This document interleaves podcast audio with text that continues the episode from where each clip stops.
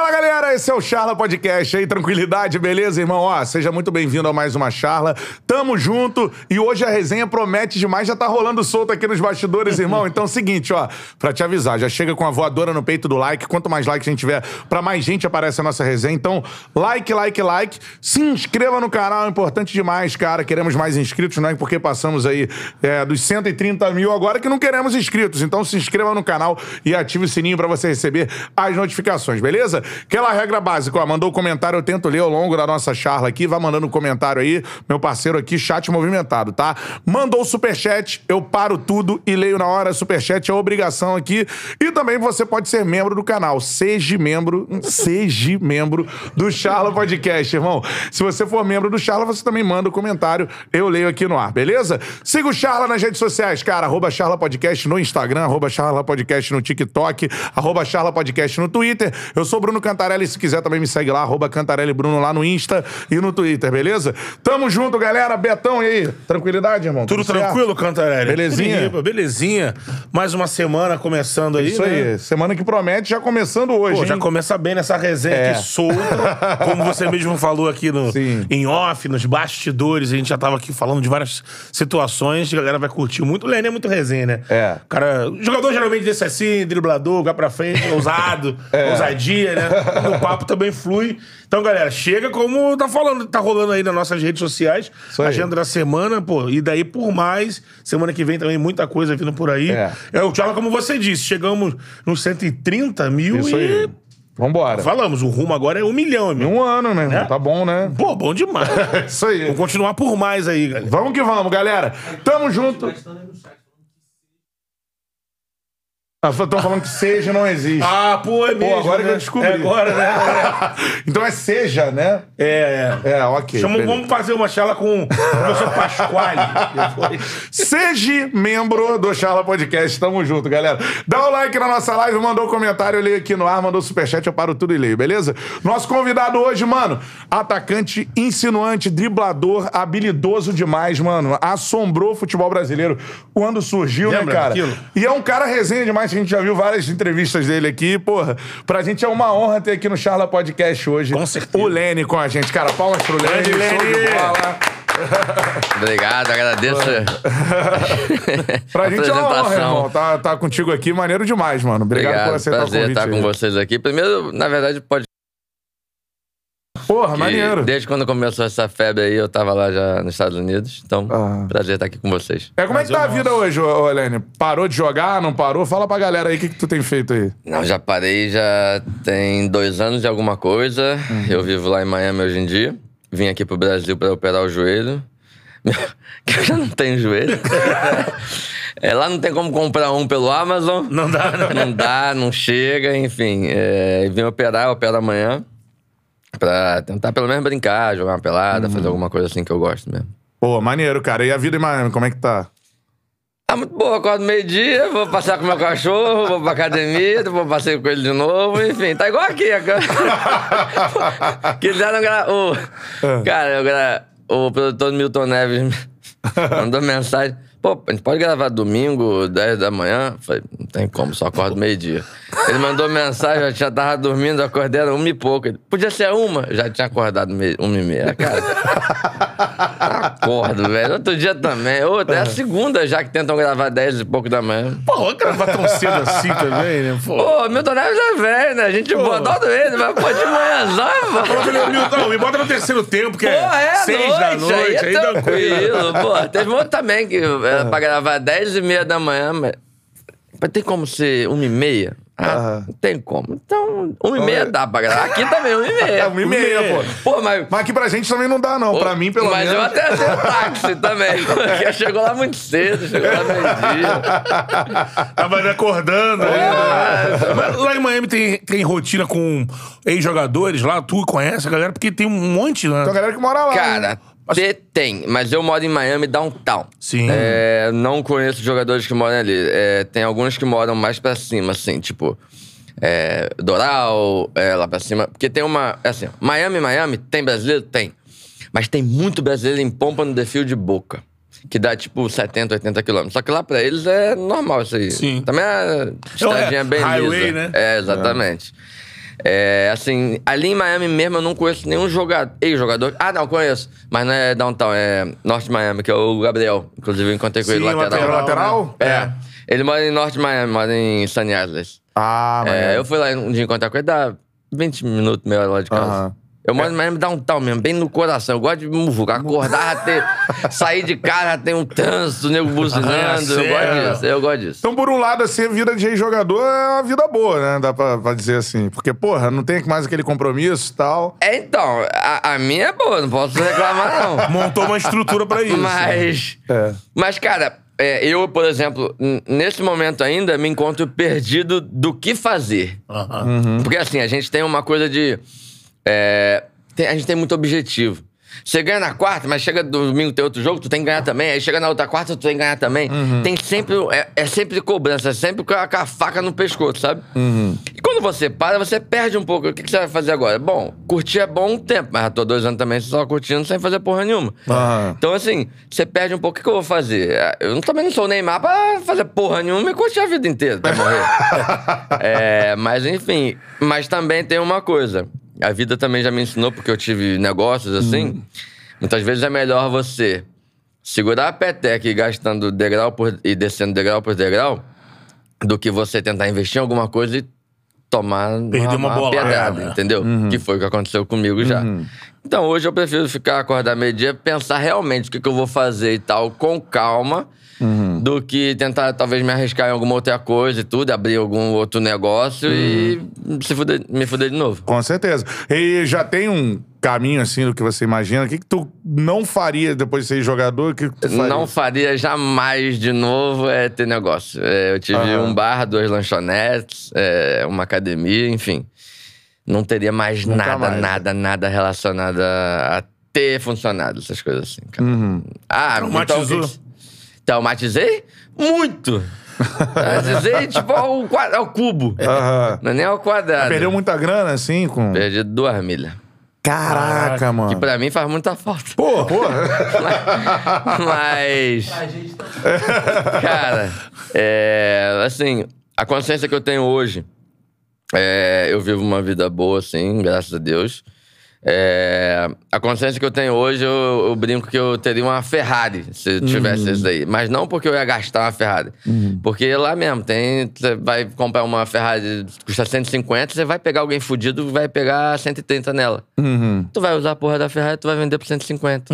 Então, assim, não é que eu vou ter a Ferrari pra tirar uma onda assim lá. Não, porque eu vou ganhar dinheiro.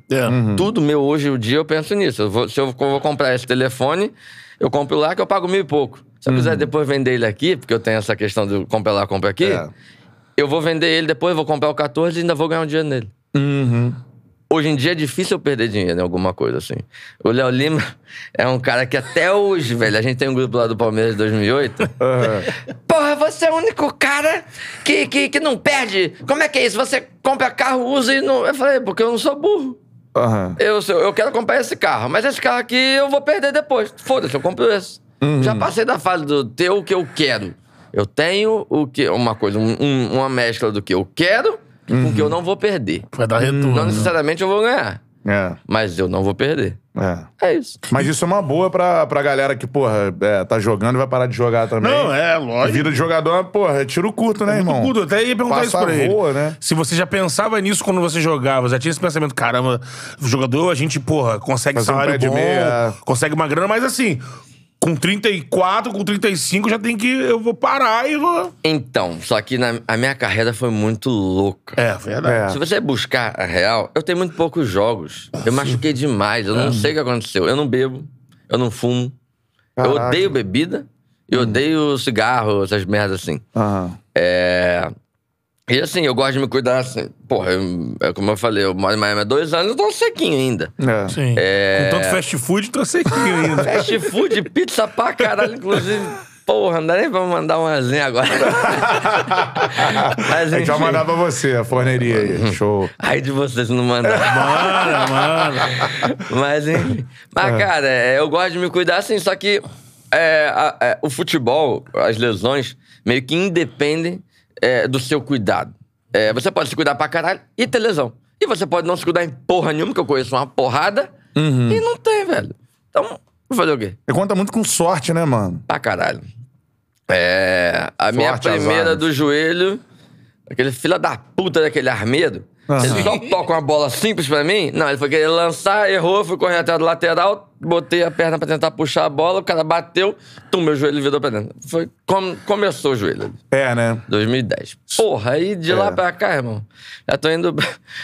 A perna direita não tem joelho. Uhum. É terceira no mesmo joelho e agora é menisco, colateral e cruzado. É. Porra, não tem mais. E é muito do jeito. O joelho é muito o jeito, né, que dá no joelho às vezes, né? E nem a porrada, às vezes é o, né, pisou e enfim, não girou, botou o peso todo. Eu botei aqui o pé, pisei pra tentar puxar a bola, o cara bateu com o joelho aqui, meu joelho dobrou pra dentro. Uhum. Essa última agora eu travei pra chutar, quando eu travei, acho que o pé escorregou no gramado, o joelho girou e eu caí por cima. É... Tem o que fazer, assim. É uma pica. E joelho é foda, velho. Joelho... A questão da recuperação é tentar recuperar bem, mas mesmo assim você não necessariamente vai ter todo aquele movimento, tu vai ter a firmeza, que é o principal. É, né? O movimento até consegue, mas a firmeza... Firmeza pra girar, né? Firmeza de giro. É que tem a instabilidade total, né? Instabilidade do joelho, irmão. Você é acostumado a ter o teu corpo normal, firme ali. Quando você tem uma peça que é de suma importância, instável... Uhum. Tudo fica desequilibrado, né? Mesmo quando você acelerar um carro a 120 por hora normal, acelerar um carro que a roda fica quicando. É. E você acaba também sobrecarregando outros... Pra caralho, aí começa a dor lombar. Quadril, Quadril já desalinha. Porra, pica. Agora, e isso é doido só, desculpa, Bertão, te cortar. É doido porque tem vários jogadores, por exemplo, se fala muito que o Ganso, por exemplo, é um cara que ele não consegue render o que rendeu por causa do joelho. Tinha a história do Toró também lá atrás, né, que, porra, na base era um monstro e acabou se tornando um volante. Teve que ser também a lesão. Né? Assim, muitos jogadores sofrem com essa questão do joelho e a carreira... Muda o rumo, né? Sim, eu tenho meus achados, assim, ó, por exemplo. Pra mim, o Ganso. Eu vou brigar com todo mundo que fala mal do Ganso. Porque pra mim o Ganso é absurdamente craque. Só que, depois que ele fudeu o joelho, ele não consegue ser o mesmo. Ele não tem a mesma intensidade, ele não tem o mesmo tudo. Porra, mas eu não sei o quê. Não fala do cara, irmão. Fala do cara até 2010. Depois de 2010... Eu faço uma pergunta. O Fluminense te pagar 400 conto por mês, tu vai virar e falar, porra, eu tenho problema no joelho? Não vou. Você é imbecil. Lógico. Porra. Então, assim, o Ganso, pra mim, é absurdamente craque, só que ele não consegue ter a intensidade que ele tinha. A visão de jogo ele tem, um monte de coisa ele tem, só que ele não tem a porra do joelho pra fazer o que ele fazia antes. Ponto. Ele não perdeu a genialidade dele, ele perdeu a intensidade dele. O Toró, pra mim, é uma outra questão. O Toró, ele jogava de uma forma tipo um meia, tipo 10, o novo Pelezinho. Só que a questão da base... você pega muitos caras que eles têm uma força física a mais do que os outros moleques. Já cedo, né? Aí. Já, mas assim, por exemplo, eu não sei como é que eu vou falar isso, porque hoje em dia esse mundo cheio de viadagem, assim, enfim... O negro tem uma compreensão física maior. O Toró é assim. Eu tinha um moleque que jogava comigo, o Noel é assim, amo aquele moleque, falo com ele até hoje e tal. Ele era o 10 Pelezinho, virou volante também, porque ele tinha muita força física, só que ele botava a bola na frente, bom, ninguém pegava ele com 10, 12, 13 anos. Só que quando vai entrando no Exatamente. Aí essa parte física já equilibra. Já equilibra, exatamente. Você pega um cara mais forte, mais cascudo, ele corta um caminho, ele te bota o corpo. E assim... O Toró, pra mim, não foi questão de joelho. Até porque a forma que ele passou a jogar e ele teve sucesso no Flamengo... Sim. Era uma forma completamente mais dinâmica aí do que um 10. O 10, ele, entre aspas... O Toró, ele dava carrinho ali, levantava, já dava carrinho no outro, ele levantava, chegava dando pressão no cara. Então, pra mim, não é questão de joelho. Pra mim, na verdade... ele não tinha a questão da habilidade, a técnica daquilo ali. Ele usava da força... Desproporcional, obviamente, em relação aos outros. E fazia diferença naquilo dali. Quando chegou que igualou, já não, acabou. Lembrando que o Ganso ontem, né, mano, foi decisivo aí pro Fluminense. Então, bola na trave do Ganso e a bola caiu no pé do Cano pra fazer o gol da classificação. Exatamente, né? Eu ia até falar uma outra situação, mas aproveitando esse gancho, quando você citou o Ganso e o Toró, e até aproveitar o Lene, porque ele fez ali a análise, gostei disso. Em relação ao gol, você acha que no caso do Ganso, porque a gente, você falou, pô, de 2010... Foi quando... 2011, no título da Libertadores, ele ainda... Sim, sim. Já tinha um joelho baleado, mas conseguiu conduzir junto com ali sim. as coisas. Mas depois aí não. Mas já você tem 9, 10 anos, né? Sim. Você acha que de lá pra cá ele esteve apto pra jogar? Tanto que ele foi pro Sevilha, ele voltou, ele não tá no estaleiro. Você acha que faltou pros nossos treinadores um pouco mais de entendimento?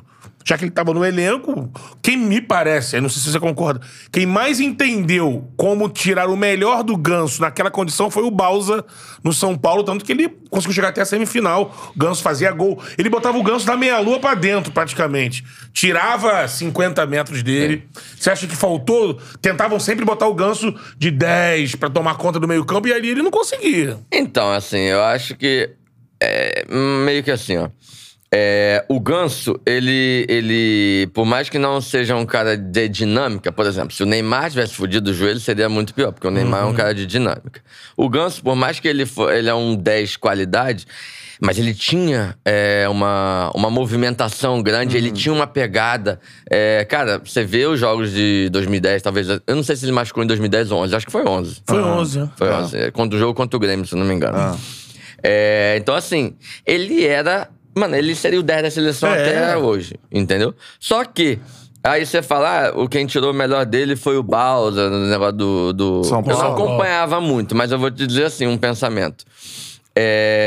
O Ganso, se você botar ele pra ser o peão de pensar, esquece. E você tiver um atacante que saiba movimentar, que entenda o jogo em questão de movimentação, ele vai ver o lateral passando lá, que tu não tá nem prestando atenção. Olho na nuca, né? No cérebro.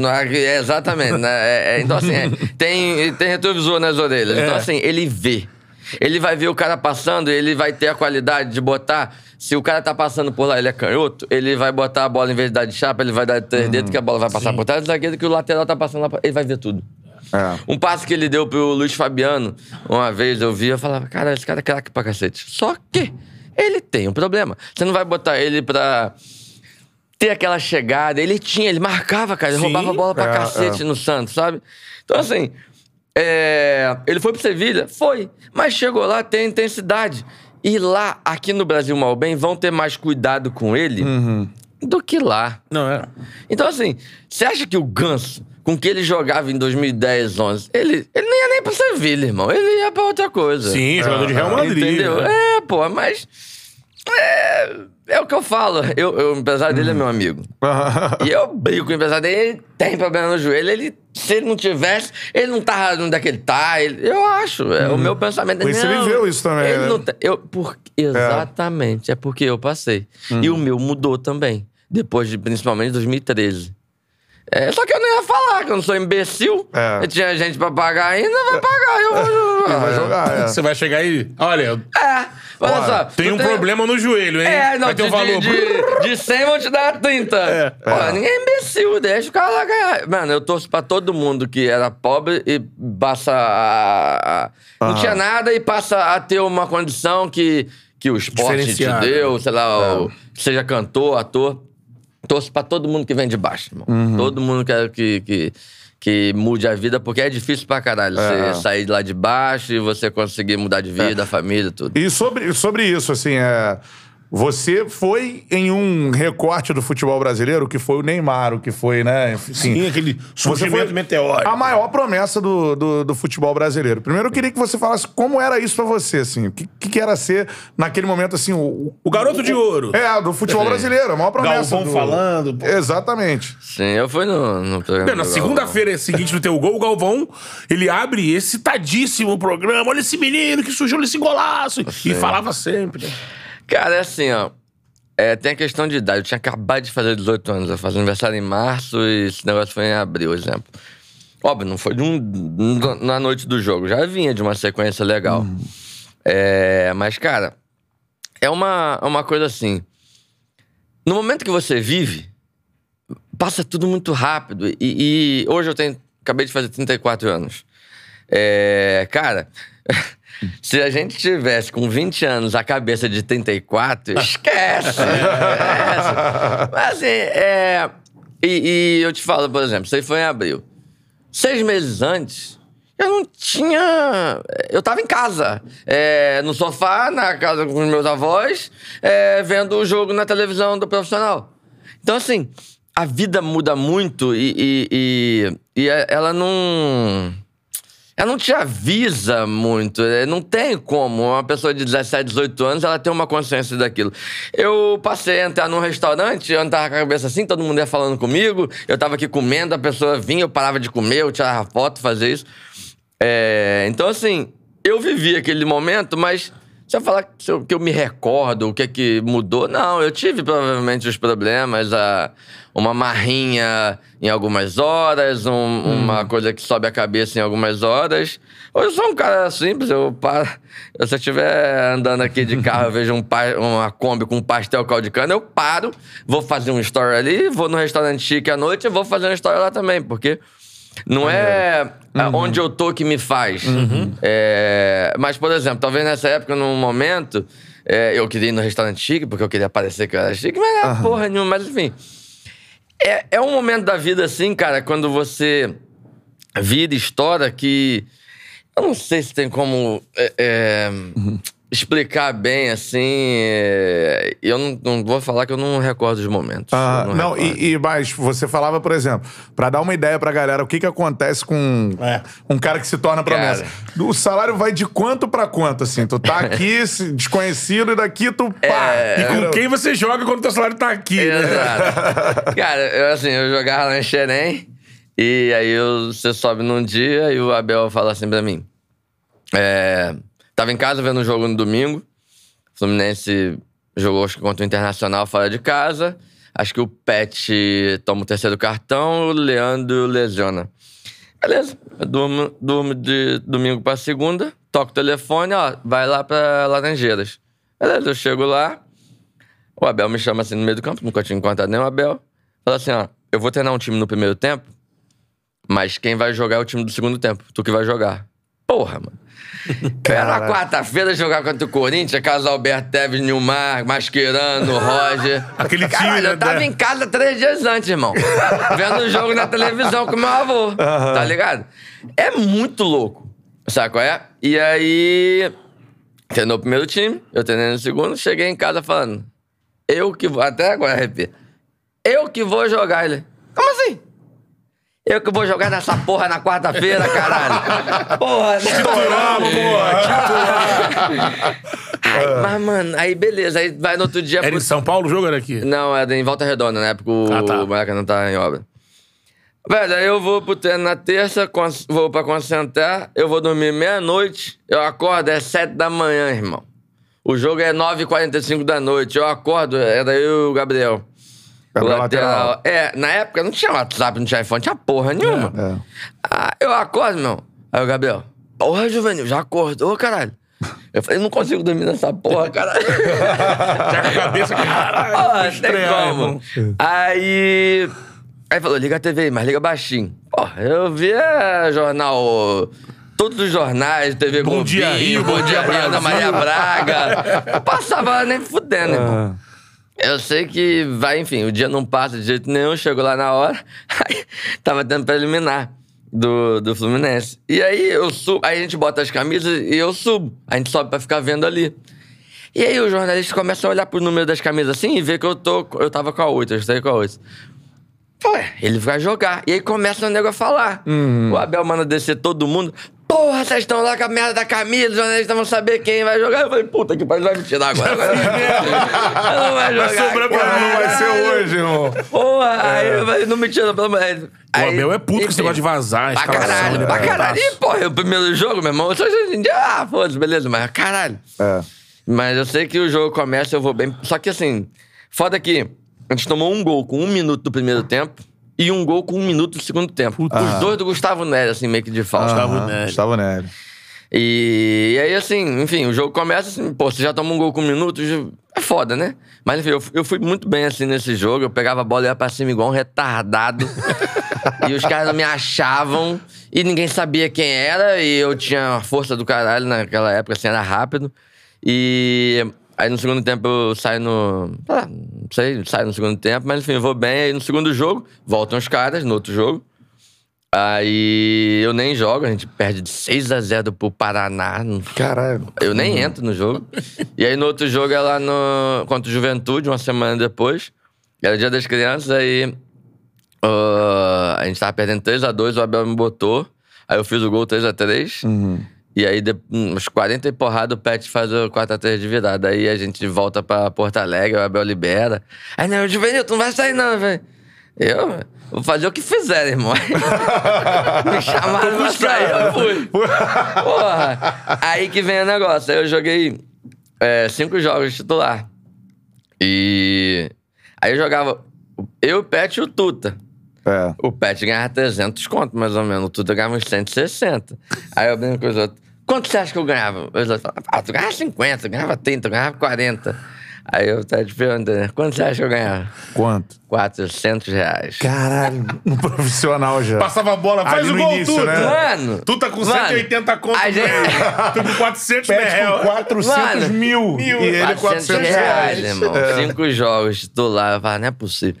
Aí a gente treinou um dia de manhã. Foda, né? Aí teve um treino de manhã e ia treinar à tarde. Aí a gente foi. Aí eram jogadores, a gente foi pro Outback, que tinha ali perto do Fluminense e tal. Eu adoro Outback. Aí uma porrada de gente se comendo na mesa, no tudo. Aí no final chega a conta. Eu falei, fudeu! Fudeu! Não, Juvenil, precisa pagar não. Aí, claro! Deu meu salário, conta! Aí depois. Aí subiu de 400 pra 20. 20 mil. É, 20 gente, já é. Porra. Se renovaram com você, fizeram. É. Seu primeiro profissional, seu primeiro contrato profissional. Exato. É. Aí. Porra, eu só assinei. Eu tinha 17 anos ainda.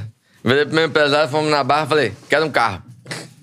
Aí ele, tá bom, então faz o seguinte: chega mês que vem, tu vai receber, a gente vem dar uma entrada. Eu falei: não. Eu quero aquele carro. Na minha garagem, em 2 dias. Se vira, dá teu jeito. Ganhava 400 conto ontem. Eu fui no Fashion Mall, que na época era do Shopping Pica. É. Eu fui nas lojas, que eu nunca tinha nem ido naquele shopping. E ó, vrapo, passando o cartão. Cartão, tum, trava. Eu ligo pra gerente. Porra, essa merda travou, o que aconteceu? Deixa eu ver aqui. Senhor. É que você já passou 7 mil. Eu falei, eu quero passar mais? É que seu limite é de R$500. Porra, eu ganho 400. Porra. Vamos mudar esse limite aí, porra. Ah, não, eu vou... Mano, assim... Mano, você tem 17 anos, você nunca viu dinheiro na tua vida. Caraca, eu ganho 400. É, tem como... Assim... E com 17 anos, porra, tá maluco. Se eu passar pra ganhar 20 conto com 39, eu vou surtar.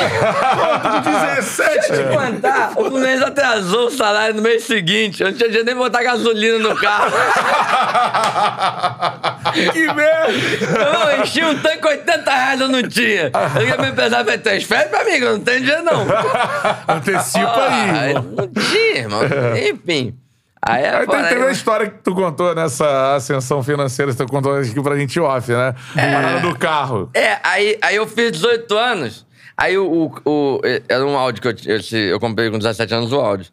E aí eu fiz 18 anos. Imagina, 17 anos, meu irmão. Aquele Audi sapão. Tá maluco? É turbo. Porra, é ligado. Igual o Felipe Rett, as minas no Audi rufando, né? Meu irmão, primeiro dia eu cheguei... Eu ainda morava em Vila da Penha ainda. Porra. Eu cheguei lá na garagem, mano, eu olhava pros carros que tinha lá na garagem. Meu avô tinha uma Paraty velha. Tu meteu o Audi. Não, perdão. Nessa época aí, os meus empresários, na época, eles... meu avô já tinha uma Palio já, eles que pagavam. Aham. Tinha trocado, eu já tava... Eu falei, porra, não é possível ficar com esse carro aí. Aí eles trocaram. Enfim, aí eu chegava lá, irmão, olhava pra garagem assim, era só aquele carro, eu chegava no quarto e falei, caralho! Ah, 2 meses atrás eu tinha uma bicicleta! Um pneu furado! Isso é foda, caralho, né? É foda. Mano. Aí eu fiz 18 anos, aí o carro me deu algum problema lá. Falei, vou trocar essa porra. Aí não vou ver não sei o que, lá, eu vi aquela porra, aquela Hilux que tava lançando assim. Falei, caralho, mete parcela. Quando você é novo, irmão, só pensa em negócio de parcela. Foda-se. Joga pra frente. Irmão, eu peguei o carro, a gente tava treinando no CFZ. E eu comprei o carro lá no Recreio. Arranquei o carro da loja. Entraram no vestiário aqui, eu parei o carro aqui, ó. Os caras pra entrar no vestiário tinha que entrar assim de lado. Aí vai todo mundo ver essa porra. Aí a gente sai do vestiário, o PC Guzmán, o técnico, ele junta todo mundo assim, começa a falar, parará, parará. Alguém tem alguma coisa a falar? Carlos Alberto tava do meu lado, era do capitão, a gente sentado. Eu tenho uma coisa a falar. Eu tô achando que vai falar alguma coisa ali e tal. Um jogo. Lenny chegou aí falando, comprou um carro igual ao do chefe. Cala a boca, filha da puta. Porra. Aí o PC lá... Já uma onda, né? É, mas ele era marrentino, né? Que ele trabalhava com o Luxemburgo. Ele era marrentino, tinha uma perninha ele. Aí ele... É, mas o meu tem um rodão... Tem um sonzão. É, mas eu tenho 18 anos, porra. Eu tinha 18 anos, não tinha nenhum gol, porra. Cara! 2 jogos, filha da puta, não me levou pro jogo. Porra, vai deixar por menos? 2 jogos, filha da puta. Carlos Alberto, porra, também. Depois eu encontrei com ele lá no Palmeiras, ele foi lá visitar o Luxemburgo. Eu olhei só pra cadê, filha da puta, não me levou pra 2 jogos, só porque eu tirei a onda com a tua cara. Mas eu não cheguei a falar que eu ainda é muito novo. Só hoje em dia eu ia falar, filha da puta. Mas os caras, tipo, o Carlos Alberto pilhou, mas essa parada do carro, essa parada... Chegou algum cascudo e falou, pô, garoto, segurem. Ou não. Os caras ficavam mais na resenha, hein? Não, cara, é assim, ó. É, eu tinha feito 18 anos, né? É, os jogadores mesmo, não, né? O juvenil, caralho, não. Mas, assim, aí vem minha consciência mesmo. Eu fui pro Portugal... Voltei, aí já voltei com 19 anos. Aí já tinha um mínimo de uma consciênciazinha. Aí eu voltei de Portugal, ainda tinha... Mano, tinha ainda uma parcela grande pra caralho. Eu falei, puta que pariu, eu pago isso tudo de parcela? Ainda tem tudo isso? Aí eu vendi, ainda tinha muita parcela. Aí comprei um outro carro zero. E aí peguei a diferença e já quitei esse carro novo, né? E parei de pagar as parcelas. Então, assim, já fui me... Começando a me... Aí cheguei lá de Portugal, comprei um apartamento já. Mas essa porra que negou. Todo mundo enche a boca pra falar, não, primeira coisa tem que comprar um apartamento. Pô, tu acabou de começar a ganhar dinheiro, mas ninguém tem dinheiro de hoje pra amanhã pra comprar um apartamento. Você vai comprar um carro, porque eu ia pro tênis de Vila da Penha pra lá de ônibus. É tudo pau no cu, quer falar pra cacete que... Primeira coisa, um carro, um apartamento. Se fuder, cara, não sabe o que é da sua vida, irmão. Se você se ajeitar ou não, o problema é seu, cara. Macaco lamba sua caceta. Sim, isso aí, cara. Agora, o seguinte, desse início, é muito foda as resenhas aqui. Eu falo merda pra caralho. Tem que falar mesmo. A gente gosta disso, pô. É isso. Tô vendo só... Mas ele tá vermelho ali, ó. É que o canal, existe o... A gente tá aqui de frente falando merda pra caralho. E a galera tá de trás fica ali no... Moderador, né? Moderador. Mas, porra, esse seu início com a Abel, cara, que tu falou que... Eu nem me lembrava que foi a Abel, que foi o primeiro treinador seu no profissional e hoje é o treinador do Fluminense, né, mano? É, ontem até narrei assim, caralho, o Cano salvou o emprego da Abel. Eu boto isso na narração. Eu vi teu post. Agora, sobre o Abel, mano, o que você pode falar do Abel pra gente, assim?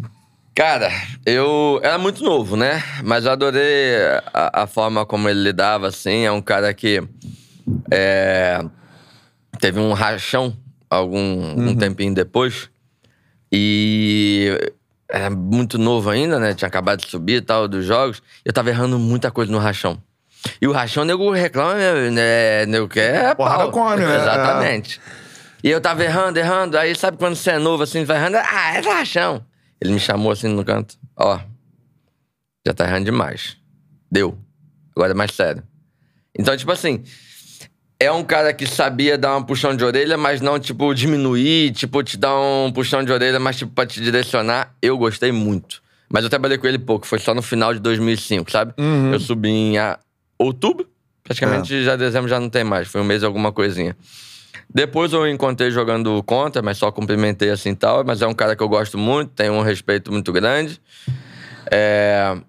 Acho uns idiotas da imprensa falando dele da última vez que ele teve. Saiu do Flamengo, né? Porque ele foi pro Fluminense, saiu do Flamengo. Aí os idiotas da imprensa normais que não entendem porra nenhuma. O cara é campeão mundial, o cara é fudido, ganhou uma porrada de coisa. E os caras tiram o cara como um retardado. O cara ele só tá empregado porque ele bebe vinho com os outros, enfim. É um cara que merece um respeito do caralho. Gosta do clube do vinho. É da imprensa, que nunca chutar na bola, não tem porra nenhuma de futebol, imbecil. E que quer falar de denegria, mas de um cara que, mano, aquele cara conquistou. Foi jogador, enfim, não acompanhei, não sei, não. Mas como treinador é um cara vitorioso pra caralho, é um cara respeitador, é um cara honesto, os jogadores todos gostam dele. Se você joga ou não, ele respeita, ele te trata bem. É um cara que merece, não só respeito, porque todo mundo merece. Eu acho que você pode criticar qualquer pessoa, mas desde que você não falte o respeito, sabe? Sim. A pessoa pode virar e falar pra mim, olha, pra mim você não jogava bem, maravilha. Ah, você é um merda. Você não jogava porra nenhuma. Ter você, pra mim, isso é uma merda maior ainda, porque é a forma como você fala, né? Enfim, então assim, é um cara que... Até tenho vontade de dar um pulo no Fluminense algum dia, encontrar com ele, trocar uma ideia, porque assim, hoje... Eu vejo hoje a vida de uma forma muito diferente, sabe? Porque eu já sou velho, aposentado, enfim. Mas assim, eu sou um cara que eu gosto de pensar, eu gosto de analisar as coisas, eu tenho as minhas análises. Pode estar 20 pessoas falando que é pra direita, se eu achar que é pra esquerda... Sim. Personalidade. Exato, eu tenho e muito. Ninguém paga nada meu, ninguém. Se eu quiser viajar amanhã, se eu quiser ir no restaurante mais à noite, ninguém vai pagar nada. Então, meu filho, eu falo e penso o que eu quiser. Não, tá certo. Não, tá certo e... Fala. Não, porque aproveitar esse início, como você falou, do trabalho com o Abel e o Theo Lene disse, né, que foi ainda... Pegou pouco tempo, né, o final de 2015. Eu queria saber como é que foi, Lene, aquela semana do gol contra o Cruzeiro. Como é que foi? Porque você falou, você entrou no time, você se tornou titular, tinha essas brincadeiras, essa diferença salarial, renovou o seu contrato, mas aquele jogo, aquele gol... Você fez um ou dois naquele jogo? Ninguém lembra desse jogo. Eu fiz dois gols, eu só vi o pênalti. Exatamente, você acabou com o jogo e fez um golaço. Eu lembro esse brinco aqui, depois te levou no Bem Amigos, né, o Galvão. Sim. Ele abre o programa e fala muito disso, olha que surgiu o garoto e tal. Como é que foi? Após aquele gol, ainda pode relatar alguma coisa ainda no Maracanã? Sim. Não foi no Mineirão. No Mineirão. Mas assim, pra você ter uma noção, eu lembro que eu fui no Galvão, mas eu não lembro de nada. Meia palavra, nem minha, nem do Galvão, nem de ninguém. Sim. Então assim, ó. Não, na verdade eu já tava no profissional, e aí... isso daí foi em abril, eu vim o ano inteiro já bem, sabe? Se eu não me engano, eu tava de artilheiro do time na frente do Tuta. E... Cara, o nosso time era bom, mas era um time velho, né? Era um time muita qualidade, mas assim, os zagueiros... Era o Roger, que já era mais velho, o Thiago, que já era mais velho, e o Thiago Silva, que era novo. Sim. O lateral era o Rogério, que já era mais velho. O esquerdo do Marcelo, que era novo. Aí no meio vinha o Arouca, que era novo, o Marcão, que já era mais velho. O Pet, que já era mais velho, e eu que era novo, e o Tuta, que já era mais velho. Então assim, era um time que eu corria demais. Mano, eu corria demais ali. Ou eram os mais velhos ou eram os garotos, né? Não tinha nenhum meio termo, mandava, né? A gente tinha que ficar correndo. Pô, eu, Pet, Tuta, quem ia correr? Atrás de alguém pra recompor, pra fazer uma coisa. Então assim... aí vem na semana, eu não lembro de nada na semana, eu lembro só de lá, que a gente tava no hotel, beleza, vai pro jogo. Aí cara, é o que eu te falo, minha memória é podre. Aí eu vou lembrar de algumas coisas de lá, assim. Tem o jogo, quando eu saio do jogo, irmão, tudo muda. Tá ligado? Vem 1 milhão de repórteres lá, eu chego no vestiário, vem até o Celso Barros, tinha ido lá e vem. Aí a gente volta pro hotel, vem mais nego também. E, mano, nego por cima de mim o tempo inteiro. Não faz aquele jogo, mim, né? Sim, Aí, beleza, a gente vai pro aeroporto lá. Também não lembro de nada. Eu lembro que eu chego do aeroporto aqui. Quando eu cheguei no aeroporto daqui, cara, eu demorei acho que 1 hora, 1 hora e meia pra sair. Que era tanta gente. E não era normal. Era normal 2, 3, 4, 5, não sei. E aí eu demoro 1 hora e meia, assim, dando entrevista, assim. A questão do jogo... Eu vou te falar que... eu mesmo lembrava direito, assim. Outro dia não, deve ter uns 2 anos, assim, que eu vi. Tipo, uns melhores momentos do jogo. Se me perguntar agora qual é a ordem dos gols, eu não lembro. Eu não lembro se a gente começou fazendo um, se eles começaram 1 a 0, assim. Acho que a gente começou um... Que foi o gol do pênalti, aí acho que eles empatam, aí depois eu faço 2x1, 3x1 e no final eles... Eu acho. Mas enfim, aí eu volto e aí...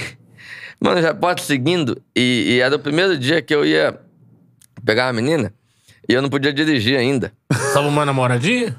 Na verdade, veio a ser minha namorada por 6 anos. Mas era o primeiro dia que eu ia encontrar. Eu já tinha marcado. Falei, quando eu voltar, eu tô indo lá pra Minas, quando eu voltar... Vamos sair e tal. Vamos sair e tal, beleza. Mano, eu sei que eu cheguei e eu queria encontrar também, que eu já tava de resenha com ela no MSN. Há um mês. Sim. Tá ligado? E aí eu falei, filha da puta, não sai daqui na minha frente, eu quero sair, eu quero encontrar a menina, daqui a pouco vai ficar tarde, não vai. Os caras... Mano, e aí eu entro no carro... Aí o nego vai seguindo. E aí já era o áudio, né? Aí tava o áudio, tava o carro do meu avô. Aí eu falei, acelera. Quando chegar lá na frente, para no posto, sai voado, eu entro. Aí eu mudo o cor e você espera o outro carro chegar. E foi isso que fez, porque o nego ficou seguindo ainda. E eu falei, pô, o nego vai me perturbar. Tanto que eu vou, busco ela na Tijuca. Aí eu vou pegar o alto pra ir pra Barra. Aí eu vou subindo alto, meu carro era um filme muito preto, né? Porque eu era cara de novão. E, mano, tinha uma blitzinha que era um carrinho só da polícia. Aí o cara mandou encostar. Eu falei, vai acabar minha noite, tá difícil. Eu acelerei o carro e fui embora. Furou a blitz? No alto eu... Aí a menina, eu falei, relaxa aí que eu dirijo bem. Mas tu não tem nem carteira, velho. Por isso mesmo que eu dirijo bem. E desci o alto voado, os caras não vieram. Mas, caralho, pô, os caras estão me seguindo. Eu tô querendo dar meu rolé. Os caras estão me seguindo. Eu vou ter uma blitz. Como é que eu vou fazer? Isso na volta, não vejo não. Isso na volta do jogo. Aquele golaço, olha, o atacante Lenin desembarca no Rio e fura uma blitz. Mas naquela época não tinha rede social, ninguém sabia de nada. Naquela época era boa pra cacete. Pô, lembrando como foi o jogo aqui, ó. 1x0 no primeiro tempo, gol do Pet de pênalti. O pênalti que você sofre. Sim, sim. Né? Aí, no segundo tempo... Aqui, tem até os detalhes do gol aqui. Detalhes tão pequenos. Tuta recuperou uma bola, encontrou o Marcelo, que deu pro Pet. O gringo virou o jogo na esquerda pro Lene. O jovem arrancou, deixando o Luizão pra trás. Luizão, o zagueiro, né? Luizão, dirigente do Benfica. Driblou o Diogo e deixou o Edu Dracena no chão e bateu no ângulo esquerdo do Fábio, que era o goleiro do Cruzeiro. Mas a gente faz 2x0, então? Fazem 2x0. Ah, não sabia. Tu achou o tempo real aí do jogo. Eu não sabia. Não, perdão, cara. Eu que tô olhando errado aqui, irmão. Deixa eu ver. Papapá. Bora sobre... Não, esse fazem 2x0. 2x0 Fluminense, depois o Cruzeiro diminui e aí você faz... Esse que eu tô falando é o terceiro gol, na verdade, do Flu. Você ainda faz um antes. É verdade. O segundo gol é um que o Pet bate rápido pro Tuta. Tuta dividiu na área, a bola sobrou nos pés de Lene, que de canhota tirou o Fábio do lance. Sobrou mais ou menos. O maluco ia chegar aqui assim, eu dou um biquinho, ele tenta me derrubar e eu...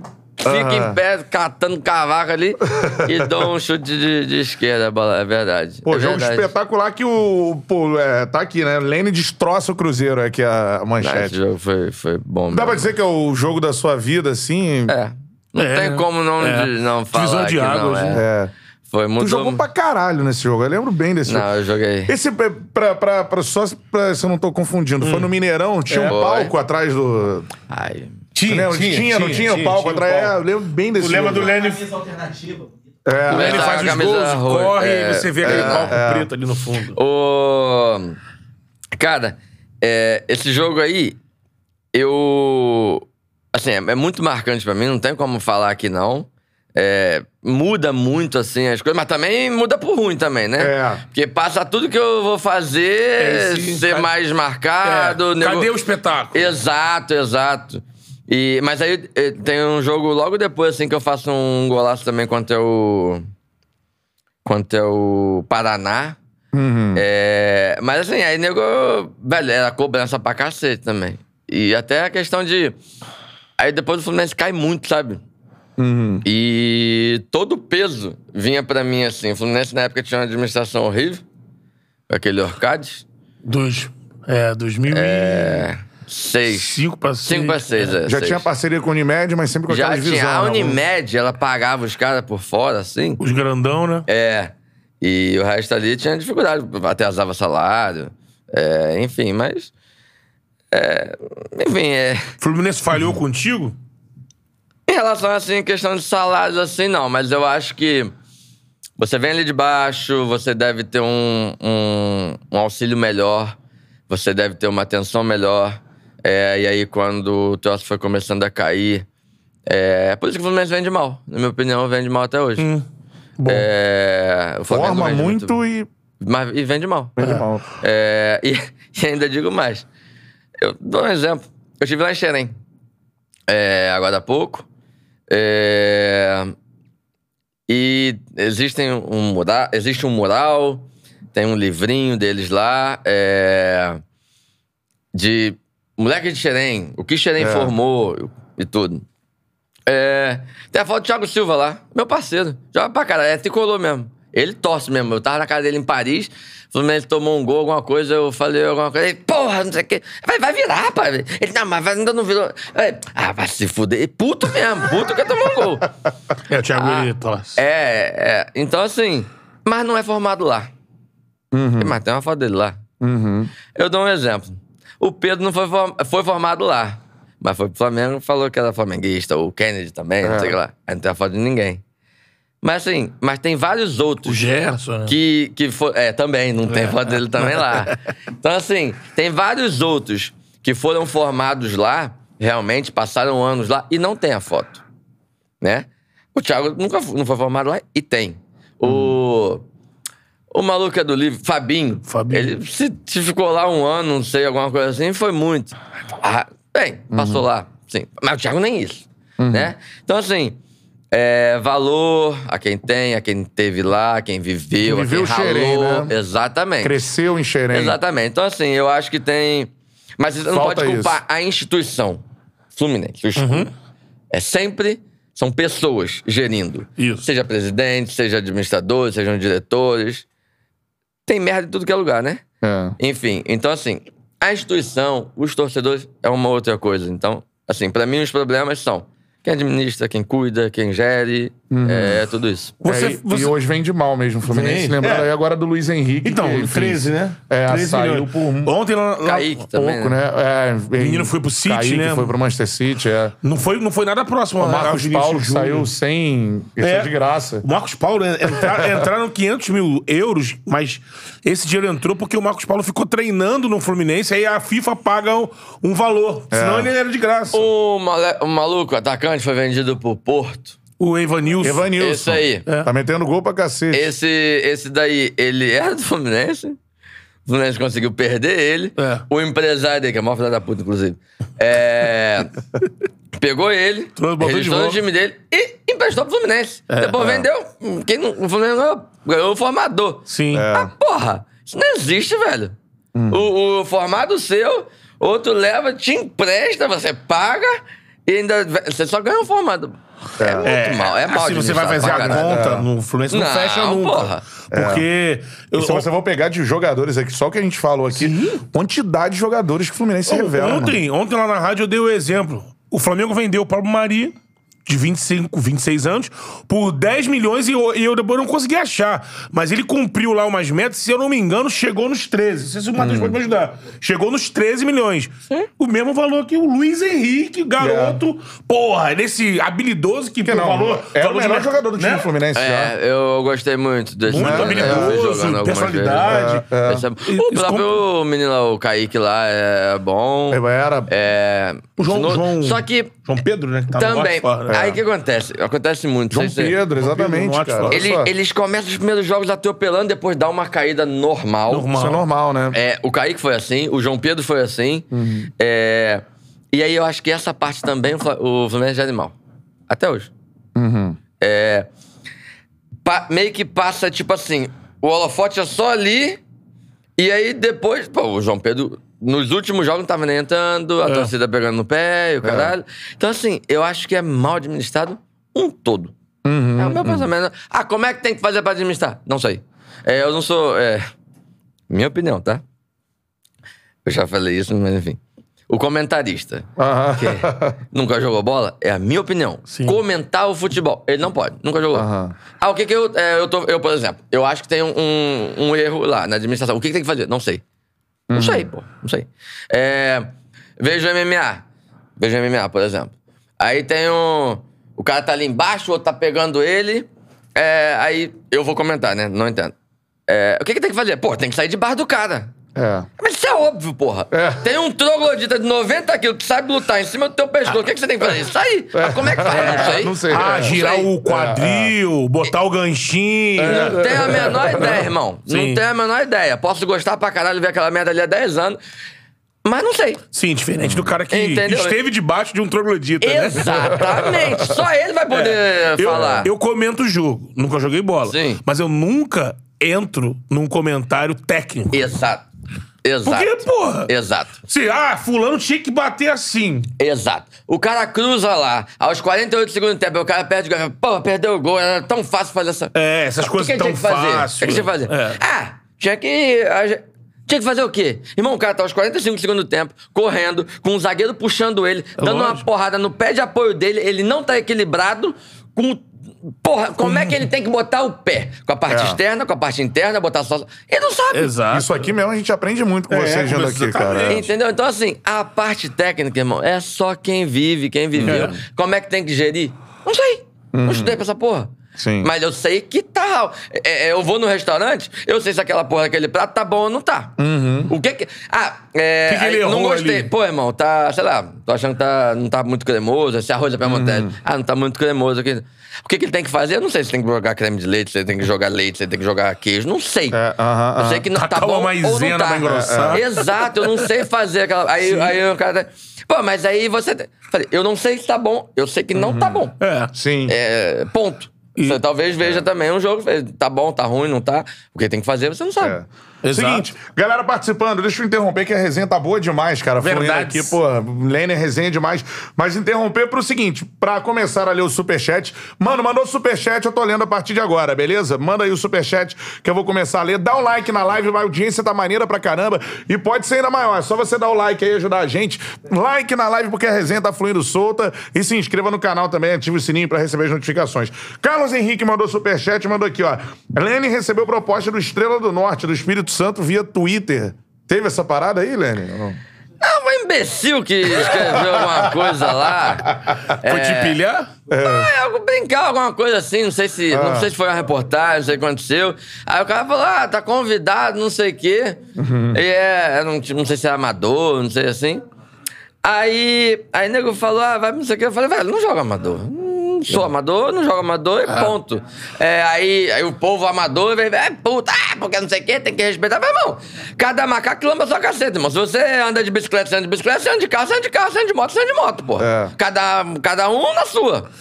Assim, se eu já observei, tem jogador que já foi profissional e que parou de jogar e que rola isso, né? Aceita esses convites pra jogar em... Em São Paulo tem um cenário gigantesco do futebol amador, né? Eu vou falar assim, o merchan aqui, acho que era, antigamente era chamado de Copa Brahma ou Copa Kaiser. Era uma marca de cerveja que patrocinava. Futebol que eles chamam de várzea, né? Que é grande. Aí o cara pega um ex-jogador e tal, convida, mas, cara, se o cara não quer aceitar... Eu não quero, pô. Eu sou jogador profissional. Parei de jogar futebol aqui. Agora eu vou ficar jogando amador, vou botar meu joelho em risco aí, minha canela, botar o tornozelo. Mandou o superchat ali aqui no ar, beleza? Manda o superchat, like na live, cara. Senta o dedo no like aí que a resenha tá maneira demais, tem muita coisa pra gente falar. Só ler várias mensagens aqui, porque a Larissa Machado, irmão. Tá Larissa Machado, né?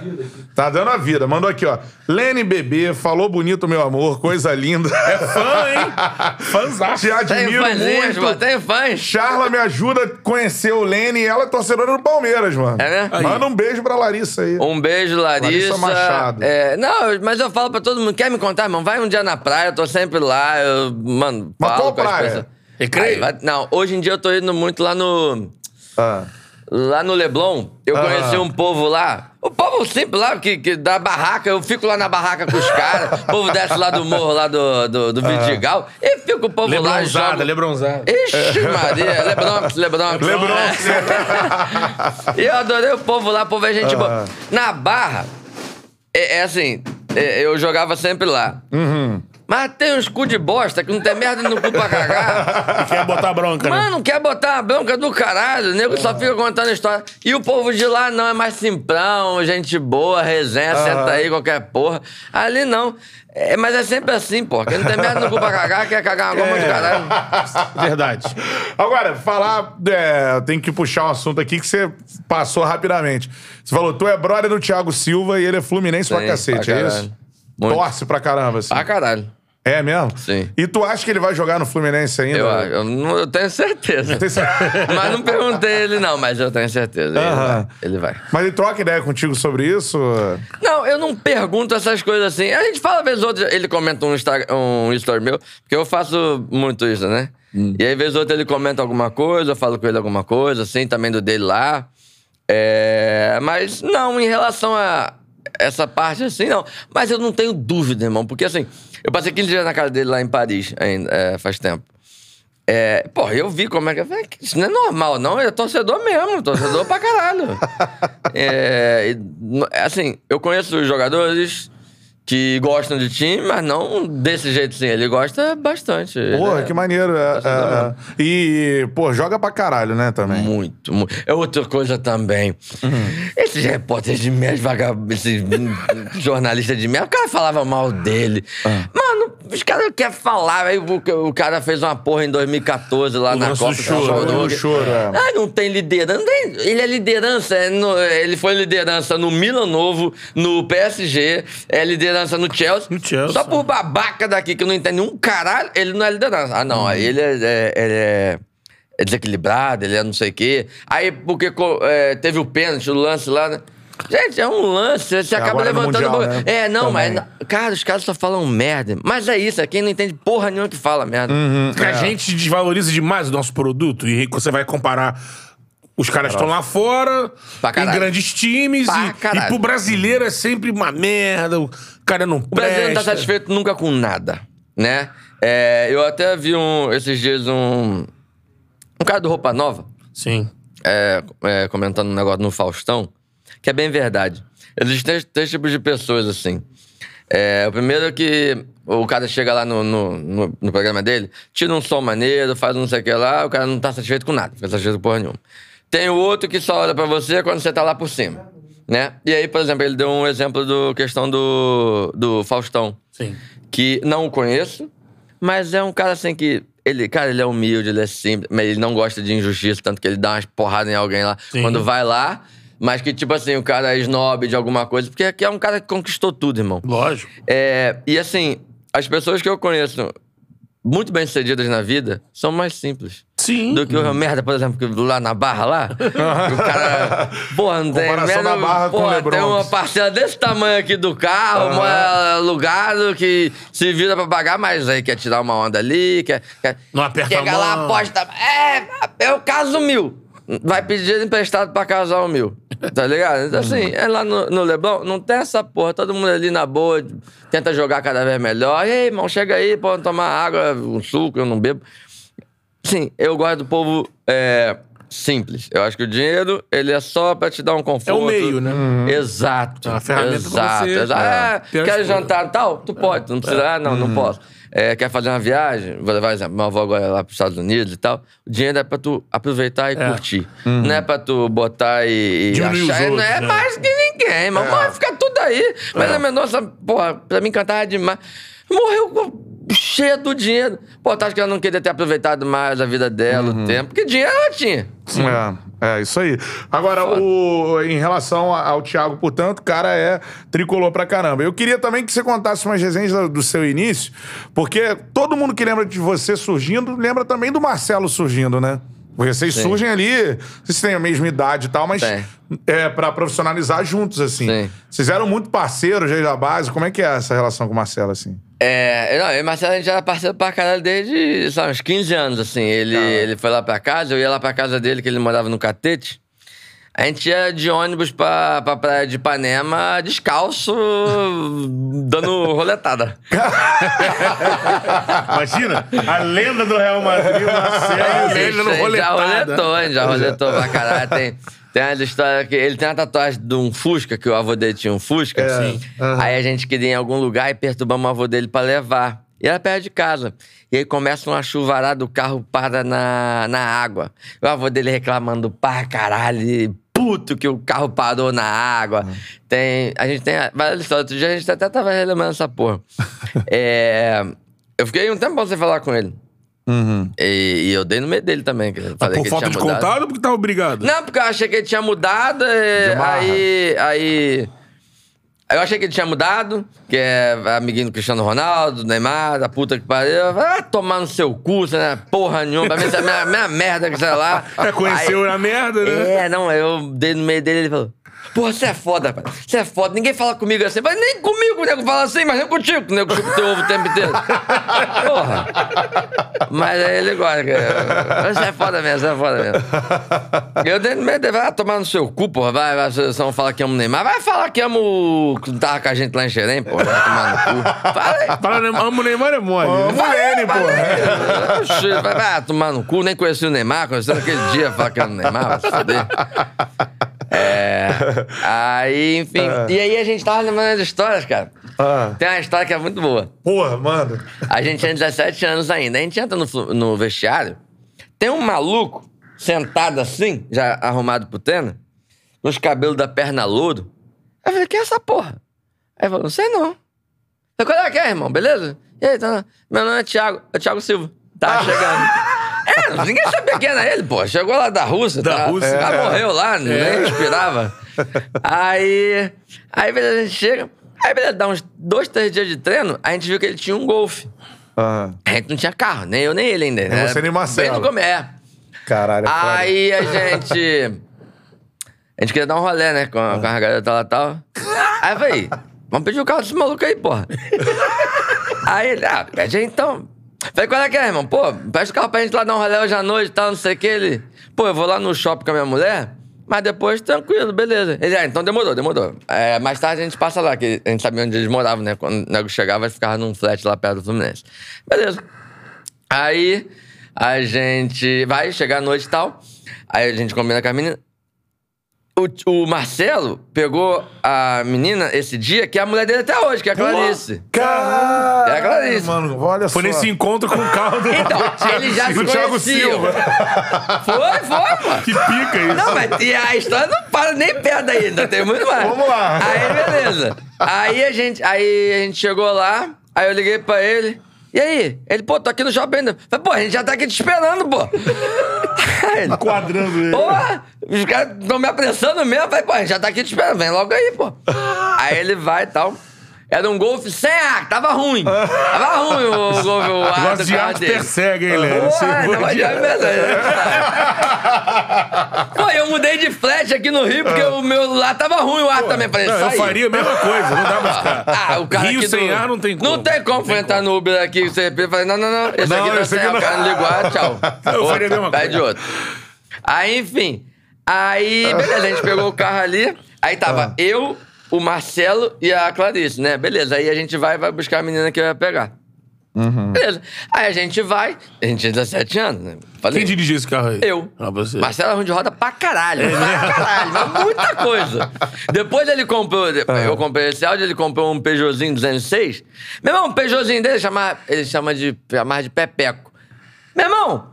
todo ralado. O filho da puta subia no pé da Clarice, já tava na manhã já com ela, e ralava dos dois lados. Ruim de roda pra caralho. Pô, tinha que... poste de borracha. Porra! Não, e ralando. Era aquela galera que é amarelo, preto e branco. Sim. O carro dele tava todo amarelo e preto. Era prata.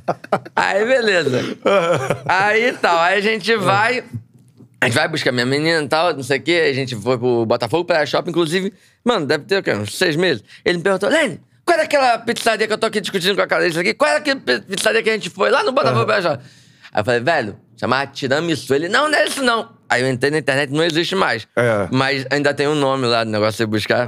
Aí ele é essa porra mesmo, como é que tu lembra? Eu falei, mano, eu lembro dessa pizzaria porque era muito boa. E eu não era acostumado em pizzaria boa. Aí marcou, né? Eu ganhava R$400. Esse dia eu gastei 100. Porra, era 25% do salário. Aí, beleza. Aí a gente pegou, fomos jantar lá. E o Marcelo todo envergonhado assim. Eu falei, ó, aí vamos dar um rolê pela lagoa. Aí eu vou devagarzinho, tu vai. abraça aí e tal. Só que eu já mais atirado, né? Desenrolado. E o Marcelo é vergonhado. Uhum. É feio pra caralho. Agora que tá rico, aí fica lindo, né? até com... É, cabelinho raspado, os dentes todo torto. Ixi, não. Aí, beleza. A Clarice tá bonitinha, tá? Ele é feião. Aí, beleza. Aí, a gente vai, eu vou andando devagar e ele nada. Falei, porra, irmão. Aí, parei lá na lagoa. Aí, chamei... Irmão, vou andando devagarzinho, caralho. Mas tu vai, mete aqui, ó, 3 posições. 1, 2, 3. Puxou. Aqui, ó, 1, 2, puxou. Tchau. E nada. Aí a gente sai dali e passa. Mano, eu vou na orla de Ipanema, Arpoador, Copacabana. Eu falei, eu buzinei, assim, dentro do carro. E ele aqui, na traseira. Pra dar um jeito, tentar dar um... Agarra a mulher. Aí no finalzinho ele agarrou e tal, enfim. Aí a gente foi levar as meninas. Aí também a gente lembra de uma história, porque eu sempre dirigi bem. Eu sempre dirigi correndo pra caralho. E aí eu vim voado, aí a gente tinha que virar à esquerda. Eu não sabia que era o prédio que a gente era da Clarice. Que a gente, mano, já era 5 e porrada da manhã, o treino era 8. Era 8. Aí eu vou, ele é aqui. Eu freiei pra virar e reduzir, só que eu ia virar e na hora que eu vi que não ia dar. E aí eu fui, passei direto. Só que às 5 horas da manhã não tinha ninguém ali no catete. Aí eu dei ré, ele... Pelo amor de Deus, eu achei que tu ia virar, a gente ia entrar no meio da de Santini, a mãe da Clarice ia cair aqui em cima da gente. Aí ele lembra essa história, ele tava contando essa história até hoje, irmão. Ele falou, cara, eu lembro, juro, eu achei que tu ia virar. Se tu vira, a gente se fode. Mano, porra. Aí a gente acorda 8 da manhã, vai lá buscar o Thiago. Aí ele, não, eu vim pro treino com o Aroco, vocês não chegaram. Não, que pica o Thiago conhecendo recentemente, confiou no moleque. Eu precisava de alguém pra emprestar o carro. Eu olhei aquele moleque ali e falei, ah, isso daí parece que os outros é mais cascudo, cara. Esse morava ali perto. Que história foda. Que bom que você... Tu não bebia, Marcelo? Eu nunca bebi. Então, pô, 8 da manhã, chegou lá, só tava com sono, mas não tava de ressaca. 17 anos? Nem sono, né? Ixi, dando rolé de carro. Irmão... Com as menininhas... Primeiras vezes que eu peguei o meu carro, eu nem dormia direito. Tinha 17 anos com a porra de um Audi. Mano, eu andava em Audi, que era do meu empresário. Tipo, é o que eu falei. Andava de Palio e antes era Paraty. Sim. Agora, o craque, né, Marcelo? Absurdo. Absurdamente craque. É uma qualidade absurda desde moleque. É mesmo. A gente jogou junto base, a gente jogou junto seleção de base. E eu fui pra Madrid, quando eu jogava em Portugal, ele foi um final de semana lá eu morava em Braga, mas ele foi lá pro Porto com o Pepe, a gente encontrou lá. Fui 2 finais de semana lá pra Madrid. E... Aí depois eu voltei em 2014 pra Madrid, eu não falava com ele. Aí ele botava pra me seguir, falar comigo, eu não falava com ele. Ele botava pra me seguir, falar comigo, eu não falava, vai tomar no cu. Aí a gente foi se ajeitar em 2018. Pô, que maneiro, cara. Agora, vou ter que te perguntar uma parada. Pergunta? Porque... É tricolor ou botafoguense? Ele? É. Cara, eu juro por Deus, eu nunca soube dessa porra dele de Botafogo. Tricolor não é. Mas botafoguense eu não sabia, não. Pode ser, não sei, não tenho a menor ideia, assim. Eu fiquei sabendo essa porra também por internet, essa porra, assim. Mas nunca virei pra ele perguntar, porque assim, não. Pô, tu é fogão, não... Marcelo? Ele fala que ele tá numa relação com avô, pai, não sei. E ele morou, acho, em Botafogo também, não morou? Não, Catete. Ele morou no Catete. E ele mora ali perto da... De frente ali pra aquela orla ali e tal. Ele era, tipo, criado na Zona Sul, por ali. A relação com o avô, né? Ele foi criado pelos avós também. Mas assim, eu não sei. Porque, na verdade, como eu não tenho essa de time, pra mim não importa, né? Na verdade... Dessa resenha, né? De time, não, não tenho, cara. Tosse. Cara, eu nunca consegui ser torcedor de time, assim, nenhum. Eu tenho uma simpatia por onde eu joguei, por onde eu fui bem, onde me tratam bem. Mas nunca tive essa E nunca coisa. Rolou essa resenha, então, quando ele voltar, pra onde ele volta? Eu vou perguntar onde é Pedro. Pergunta pra ele, fala pra gente. Ele já falou uma... Deixou no ar, né? Jogar no meio campo do Botafogo, né? Porra, mas é óbvio que tem que jogar no meio já. Jogar no meio, mais velho, mais curto. Mas eu falei onde é pra ele. Falei, porra, filha da puta, você tinha que jogar aí no meio, porra. Aí ele, tá maluco? Aqui na lateral sou eu só? No meio ali tem o Ozio. Não, mas na época tinha tem o Ozio, tem o Di Maria, tem não sei quem. Tem que brigar com muita gente. Aqui na lateral tô só eu aqui e tal. Mas eu já falei pra ele, porque eu acho que ele é um 10 na lateral, mas... É. Óbvio, nos tempos. Agora já tá mais velho, já tá mais cansado. Ele tem vontade de jogar nos Estados Unidos também, né? Ele falou isso também, né? Eu também não sei. Vontade de jogar na Liga Americana. Eu quero falar de 2007. De tocar o Brasil deve ter muita resenha. Sim, claro, claro. Eu queria te perguntar rapidamente, imagino já que não, mas você lá, nesse período que ficou em Miami, acompanhava lá o futebol deles? Deles? É, a MLS. Na verdade, acho que eu acompanho 2 semanas. Porque eu tava fazendo negócio de aposta, eu apostava no time que tava em primeiro, o time filha da puta. Eu fiquei num ódio daquele futebol deles, filha da puta. Melhor o primeiro sempre tomava taca sei lá, pro 14º. Velho, que ódio daqueles caras. É um futebol assim feio, assim, é porradeiro pra cacete, mas... Muito físico, né? Muito físico, é. Muito físico, assim, Tem as estrelas que vão pra lá, mas... É grama sintética pra caralho. Tem muita mescla lá também. Tem os campos quando tem as marcações de futebol americano, né?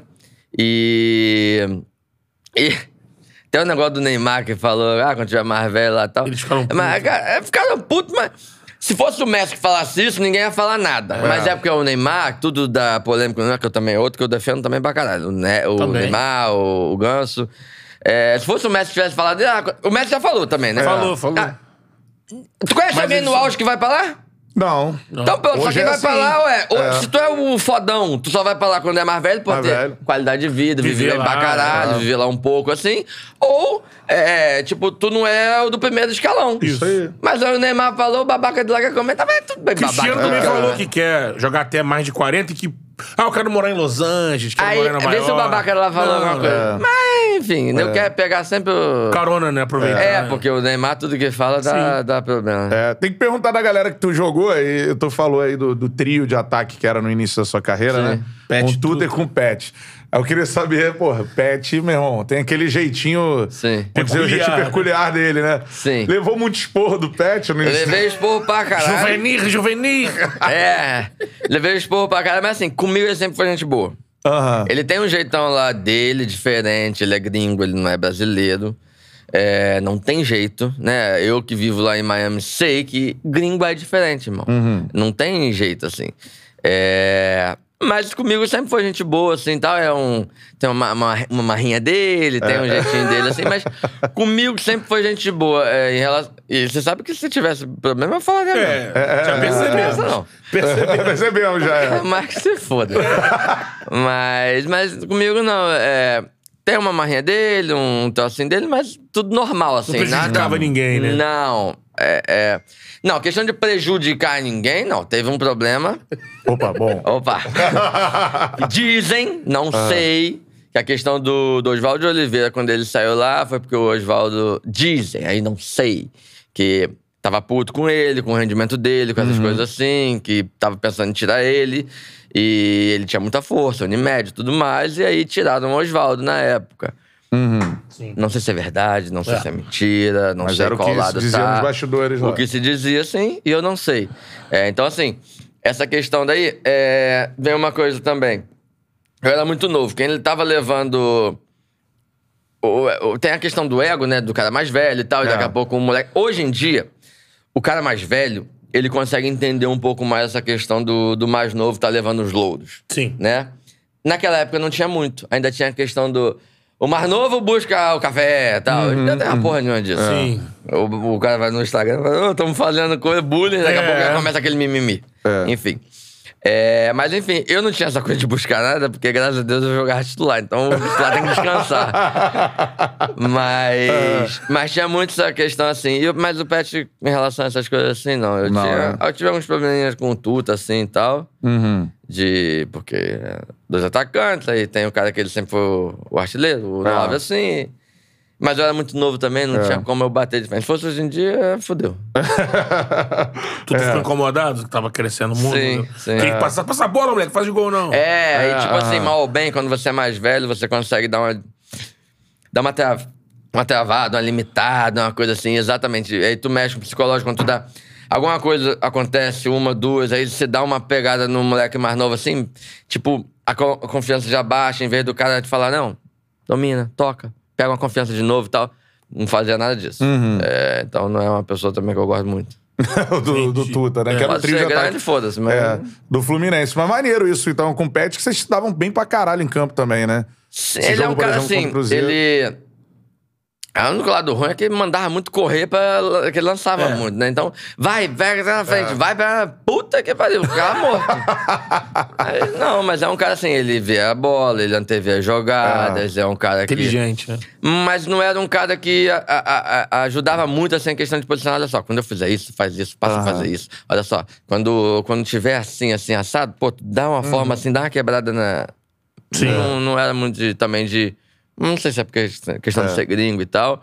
Ele também dá uns toques nos conselhos e tudo. É. Bom saber também da... Você falou do time da Copa do Brasil de... 2007. 2007 é o único título da Copa do Brasil na história do Fluminense, né? Exato. Isso aí. E tem uma galera boa ali. Primeiro que o técnico era Renato Gaúcho. Renato, né? E você já contou, mas, porra, como é que era o Carlos Alberto, meu irmão? Nos bastidores, assim. É o Carlos Alberto. Você conhece o Carlos Alberto? Não. Pessoalmente, não, a gente quer trazer ele aqui, tá negociando. Trazer ele aqui. Porra, o Carlos Alberto é o mais retardado, maluco do mundo. Aquele cara é retardado. Ele é louco, ele é louco. É mesmo? Até hoje. Ele não tem... É um cara gente boa, é um cara verdadeiro, mas é louco. Mas louco como assim? Tipo, tem uma resenha. De tudo, ele não tem. Ele é louco, ele dá nada aqui, ele vai querer sair daqui 7 da manhã, vai mandar cerveja pra caralho, vai ficar aqui, resenha. Não tem fim. Ele é inimigo do fim, né? Mano, eu liguei pra ele no dia do meu aniversário. Liguei pra ele, acho que era 1 da manhã. Aí, porra, atende essa merda aí, você não dorme, caralho. Aí ele no outro dia mandou mensagem. Por acaso eu estava dormindo aquele dia. Porque já era 1 da manhã que eu fui lá no negócio dele. Aí eu liguei pra ele. Mas ele é louco. Ele tem muita história em concentração, assim, né? Ele tem, porra. Porque ele não dorme. Ele tem problema de dormir e tal, tem umas porra. Ele é doido. Mas, assim, é o que eu falo, assim. Os pais dele são muito gente boa. A mãe dele é muito gente boa. Ele, o irmão Fernando, também, né? Fernando. E é um cara honesto, verdadeiro, não vai passar a perna em ninguém, não. Né? Mas também pisou no calo dele, piso no calo. Tá certo. Na verdade, o jeito que eu também sou. É brigão pra caralho. Agora, tu viu o negócio no Maracanã lá? Do Gabigol? Do cara. Ele ainda tá muito devagar, porque se você já tinha ido pra cima. O maluco chamou ele lá, falou: Ô Gabigol, não é de você. Tá. A gente já sempre tem uns idiotas. Eu tô com fome. Chegou, hein? Se fosse à noite, teria pizza. Pois é. Vim no horário errado, mas é que eu vou operar. Aí não tem como, porque tem o negócio do jejum. Não sei o que é verdade. Tem. E Renatão, Gaúcho? Eu era muito novo. Mas ele era resenha pra caralho. Aquela marrinha dele, assim, normal. Aí no rachão...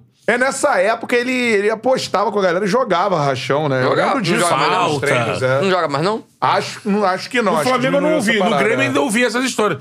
No Flamengo, cara, eu não lembro de ouvir. No Fluminense acompanhava o treino assim e ele lá, meu irmão, apostando, xingando os caras. Era assim. Não xingar não, porque ele é o técnico, mas ele reclamava. Aí ele tirava a onda mesmo, falava, tipo... Porra, eu com, sei lá, né, 40 e pouco... Sou muito melhor que você. Puta que falava dos atacantes. O Rafael Moura. Rafael Moura sofreu com ele aqui. He-Man, né? O He-Man. Cabeçudo. Aí ele falava, porra, pelo amor de Deus, pra dominar a bola, errava o domínio, tinha que jogava atrás. Mas enfim. Apostava mesmo com a galera. Apostava grana também, não apostava? O Renato? Lá não, que eu saiba, ele apostava no futebol. Em Ipanema. É que ele é o reduto do cara, né? Chama pra cá. Não, e em 2007, não sei se você presenciou isso, ou se aconteceu de fato, né? Porque o Carlos Alberto, desde o início da temporada, ele era o cara do aquele Fluminense, né? Pô, o Carlos Alberto e tal. O Renato, de frente do time, foram buscar um moleque do Paraná lá, chegou o Thiago Neves, que era banco. Só que ao longo da Copa do Brasil, o Renato se encantou com o Thiago Neves, ele virou titular do time. E em muitos momentos, Eu não sei se ele chegou a botar o Carlos Alberto no banco, mas em muitos momentos... O Carlos Alberto era o capitão do time. Era o capitão do time, é. Ele acabou se tornar... A imprensa, todo mundo... Falava muito mais do Thiago do que do Carlos Alberto. Isso rolou alguma ciumeira lá dentro? Olha, eu vou falar. A história não foi bem assim. O Thiago Neves, se eu não me engano, tinha trabalhado com o Joel Santana. Sim. Quem eu acho que trouxe o Thiago foi o Joel. Que o Joel foi o treinador. Era o PC Guzmão, que virou o ano... Caiu, entrou o Joel. Aí, eu não sei se o Thiago Neves já tinha chegado antes ou chegou depois, mas eu sei que o Joel já tinha trabalhado com ele, se eu não me engano, no Japão. Sim, acho que sim. Tá errado. Acho que é isso aí. Mas é isso. E a gente treinava no reserva. Aí o time, se eu não me engano, era o Cícero, acho que era o... Posso estar errado. Sei lá, o Marcão acho que não tava, não sei. Já tinha saído, não lembro. Pô, acho que já tinha saído, tanto que é verdade. Senão o capitão não ia ser o Carlos Alberto. É, o Carlos Alberto, é. Enfim, acho que é Arouca, o Cícero... Tinha Roger Machado. Exato. Arouca, o Cícero. E eu vi, eu treinava com o Thiago Neves, eu falava, caralho, esse maluco joga pra caralho. Sim. Puta que pariu, porra, esse maluco joga pra caralho. E a gente fez pré-temporada na Granja, o maluco atropelando. Eu achava que ele tinha que jogar. Uhum. Mas ele era novo, veio assim de fora, ninguém conhecia. O Cícero tinha feito um bom campeonato. E o Carlos Alberto tava chegando, que era a principal contratação. Eu achava que ele tava bem demais, tinha que jogar. Mas o nego não botava, porque ninguém bota o pau na mesa pra tirar alguém pra botar um novo assim. Beleza. E aí vai indo. Eu lembro que ao meio pro final assim da Copa do Brasil, eu lembro. Pra mim, o Thiago Neves estava melhor que o Carlos Alberto. Sim. Só que ninguém tirava. Só que aí o Carlos Alberto, a gente ganha, e o Carlos Alberto, se eu não me engano, vai pra Alemanha. É vendido pra Alemanha. E depois que aí vem a ascensão do Thiago Neves. E é tanto nesse final de 2007, que aí em 2008 que ele já vira o craque mesmo, o 10, um dos principais jogadores do Fluminense na Libertadores. Na Libertadores, faz 3 gols na final e perde o pênalti, né? Exato. Mas assim, eu lembro dessa questão assim, e eu lembro disso, que ele tava melhor e na minha opinião, sim. Eu gosto do Carlos Alberto pra cacete, mas... É o que eu acho. E você falou uma parada maneira, assim, do Thiago. Você teve esse contato com ele. Todo mundo que a gente vem aqui pergunta também, né? Se ele é um cara... tem problema, se é de grupo, se não é... Rolou o lance do Cruzeiro e ficou parecendo que aquilo ali é a vida do Thiago, aquilo ali é a vida do Thiago, exatamente. Não. Assim...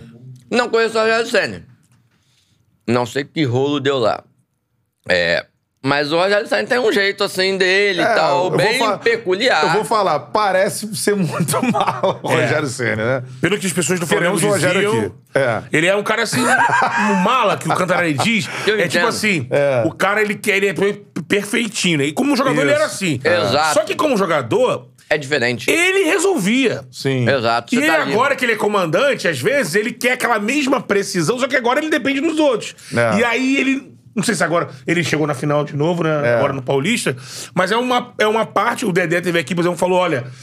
Questão de trabalho de campo, nunca trabalhei com um treinador... O problema era o relacionamento. Com tanta variedade. Então, assim, é o ponto ali do Rogério, aquela coisa, né? De ajustar, desse né? Trabalho assim, Eu, particularmente, né? Nunca trabalhei, nunca... Ele é chato pra caralho quando tá no campo. Sim. Né? Tudo é pra ele, a falta é pra ele, não sei o que é mais óbvio, você tá brigando pelo seu. Sim. Isso aí, então, na minha opinião, é normal. Eu gosto, admiro aquele cara, pela carreira dele, por várias coisas. Como treinador, eu acho que é um cara que tá surgindo, mas que também carrega muita carga. Por quê? Porque é famosão, é fodão. Todo cara que é assim... Vou dar um exemplo, Jota, que veio o nome Argel. O Argel Fox, lá o técnico. Se fosse o Argel, não ia dar esse problema. Mas é o Rogério. O Rogério. Quando você carrega, o Gabigol, quando tá bom, é muito bom. Quando tá ruim, aí não quer falar que... Porra, o cara falar do Gabigol... O flamenguista não pode falar do Gabigol, não, velho. O flamenguista não pode falar do Gabigol. Não, é verdade. É a minha opinião. Lógico. Porra. Então, assim, também é outro que eu defendo também. Não acho que... Óbvio. Tem que falar mal, pontual. Ah, você quer falar tá jogando mal, tá... Aceito. Mas não pode falar do cara.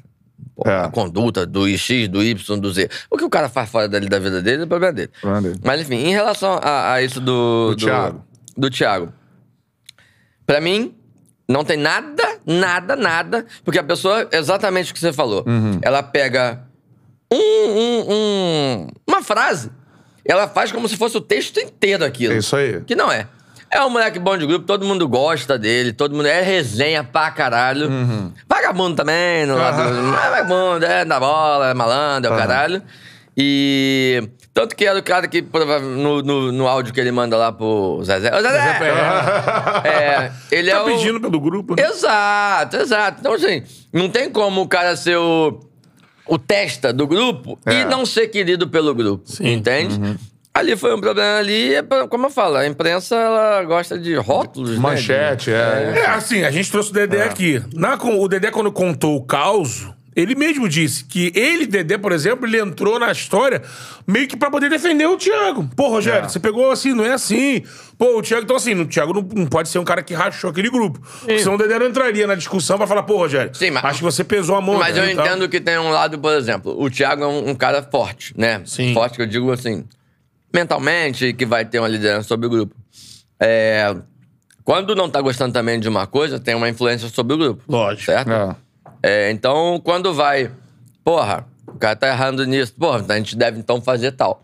Ele vai ser o que vai tanto levar o ônus quanto o bônus. O bônus, sim. Isso aí. Agora, vamos mudar Fluminense pro Palmeiras, né, cara? Pô. Falar do Palmeiras também, que também é uma galera boa ali. Pô, ele pegou... Ó, Kleber Gladiador, Valdívia Chute no Vácuo. Denilson Show. Denilson Show, final de carreira. Também. Pô, fechou. Porra. Esse aí... E Pô, fechou, pegava no pé do Lênin. Tem mó galera do Palmeiras aqui também, cara. A galera curte o Lênin e tal. Pô, mó galera aqui no chat do Palmeiras. Eu tenho mais identificação com o Palmeiras que com o Fluminense. Ah. Caraca aí, maneiro. Deixa eu mandar aqui um abraço pra galera aqui, ó. Matheus Santos, o Henry também tá assistindo, de Israel, muito maneiro, cara. O Henry me mandou um direct aqui, disse que o que a gente precisar, ele falou do Zahavi, possível reforço, ele me explicou. Que é israelense, pro Botafogo. Disse que o cara tem muita moral lá, que a gente precisar de Israel, ele ajuda. Pô, valeu, Henry, tamo junto, cara. O Ricardo Salles também tá na área. Deixa eu ver, cara, o que o Ricardo Salles tá falando aqui. O K. Carvalho também, que galera, hein? K. Carvalho. Lucas Cantreva tá na área, dizendo que o Lênin é muito resenha. Lucas Santos Queiroz. A Priscila, apaixonada pelo Lênin, mais um. Fanzoca aí. Valeu, manda um beijo pra Priscila aí, Lênin. Priscila, um grande beijo, obrigado pela moral. Eu tenho fãs, porra, me respeita. Respeita essa história aí, porra. Bruno Silva tá também na área, o Guardiã. Não é aquele. Aquele a gente quer aqui também, que é resenha. Marcos Maciel também tá por aqui. Vai mandando a sua mensagem daqui a pouquinho. Eu tô lendo as mensagens de vocês. Mandou o superchat, eu paro tudo e leio. É o quê? Você, palmeirense. Isso, chegue e fique aqui. Isso aí, vem cara. Com a gente. Vá mandando aí. Mandou a mensagem, eu vou lendo por aqui. Mandou o superchat, eu paro tudo e leio. Importante lembrar, like na live. Quanto mais like a gente tiver, pra mais gente aparecer a nossa resenha. Se inscreva aí no canal. Chegou aqui agora desavisado, se inscreve aí no canal, cara. Aproveita e dá um alô pra Forneria, exatamente, né, cara? Forneria Original, que não é a nossa patrocinadora, é a nossa parceira. Pizza pro Lene, vai chegar, obviamente, né, cara? Show de bola. A Deus. Fazer aquele storyzinho aí. Qual sabor que tu mais gosta? 4 queijos. Bom! Aí, já sabe das coisas, Borda de Catupiry. Não esqueça. Isso é bom demais, Forneria Original, cara. Cupom CHARLA10. Ó, o QR Code tá aqui na tela agora. Apontou o celular, já cai no delivery da Forneria Original. Bota lá o cupom CHARLA10. Colocou o cupom CHARLA10, você ganha 10% de desconto em qualquer pizza que você pedir, beleza? E outra parada, Forneria Original, que tá se expandindo aí com franquias pelo Brasil inteiro.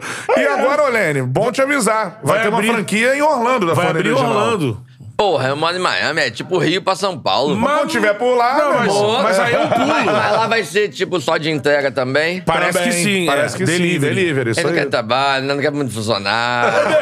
Você é malandro. Você sabe bem, né? O povo lá é malandro. Melhor concentrar as forças pra entregar. Cara, eu compro nessa pizzaria acho que desde 2018 ou 2019. Não sei se 18 já, mas 19 eu tenho certeza. É muito boa, né, mano? Excelente, né? E eu falo com todo mundo, a galera me pergunta assim, pô, cara, a pizza... a pizza é muito boa, cara. Muito não boa, é porque patrocina a gente, assim, não. Eu também não. A de pedir em casa é a que eu prefiro. É melhor, eu também. Eu sempre peço ela. Não, e a gente teve lá uma segunda reunião dos caras, um congresso deles, né? Convenção, né?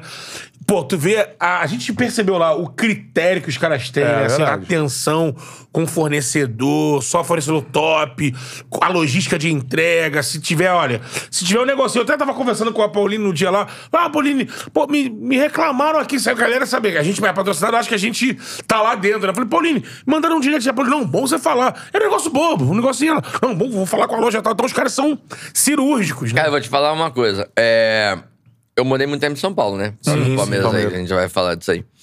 Porra, pizza de São Paulo é sacanagem. No Rio é uma merda.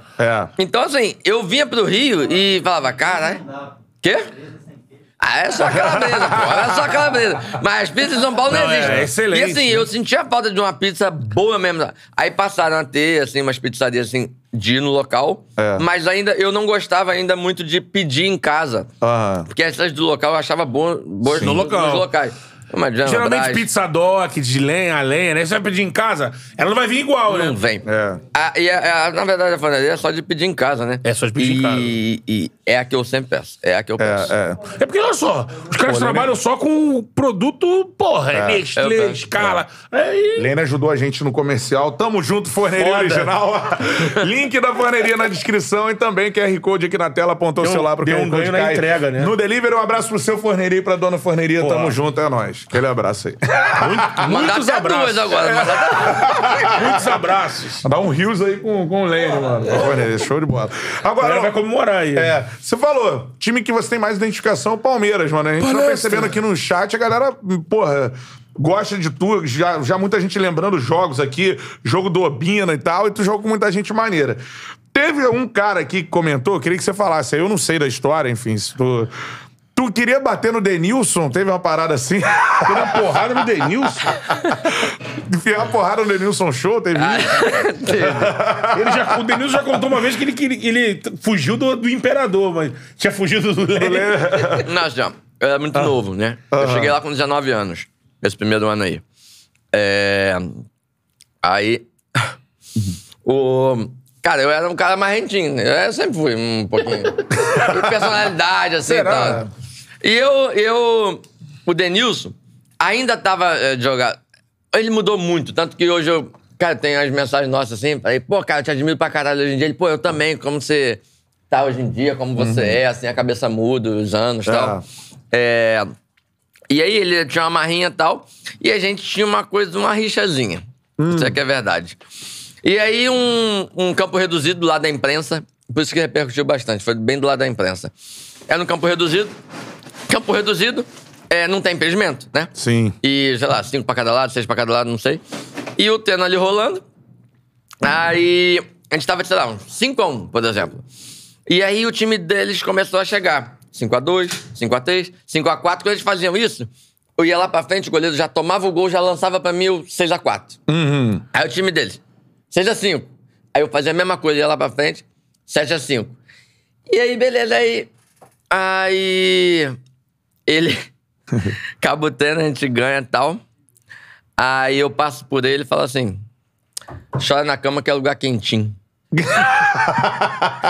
Denilson, pentacampeão do mundo, 2 finais de Copa do Mundo. 30 e pouco, né? Tipo eu, assim, agora já mais velho, 30 e porrada. Realizado. Aí um cara, passa um moleque de 19 anos, chora na cama, quer lugar quentinho.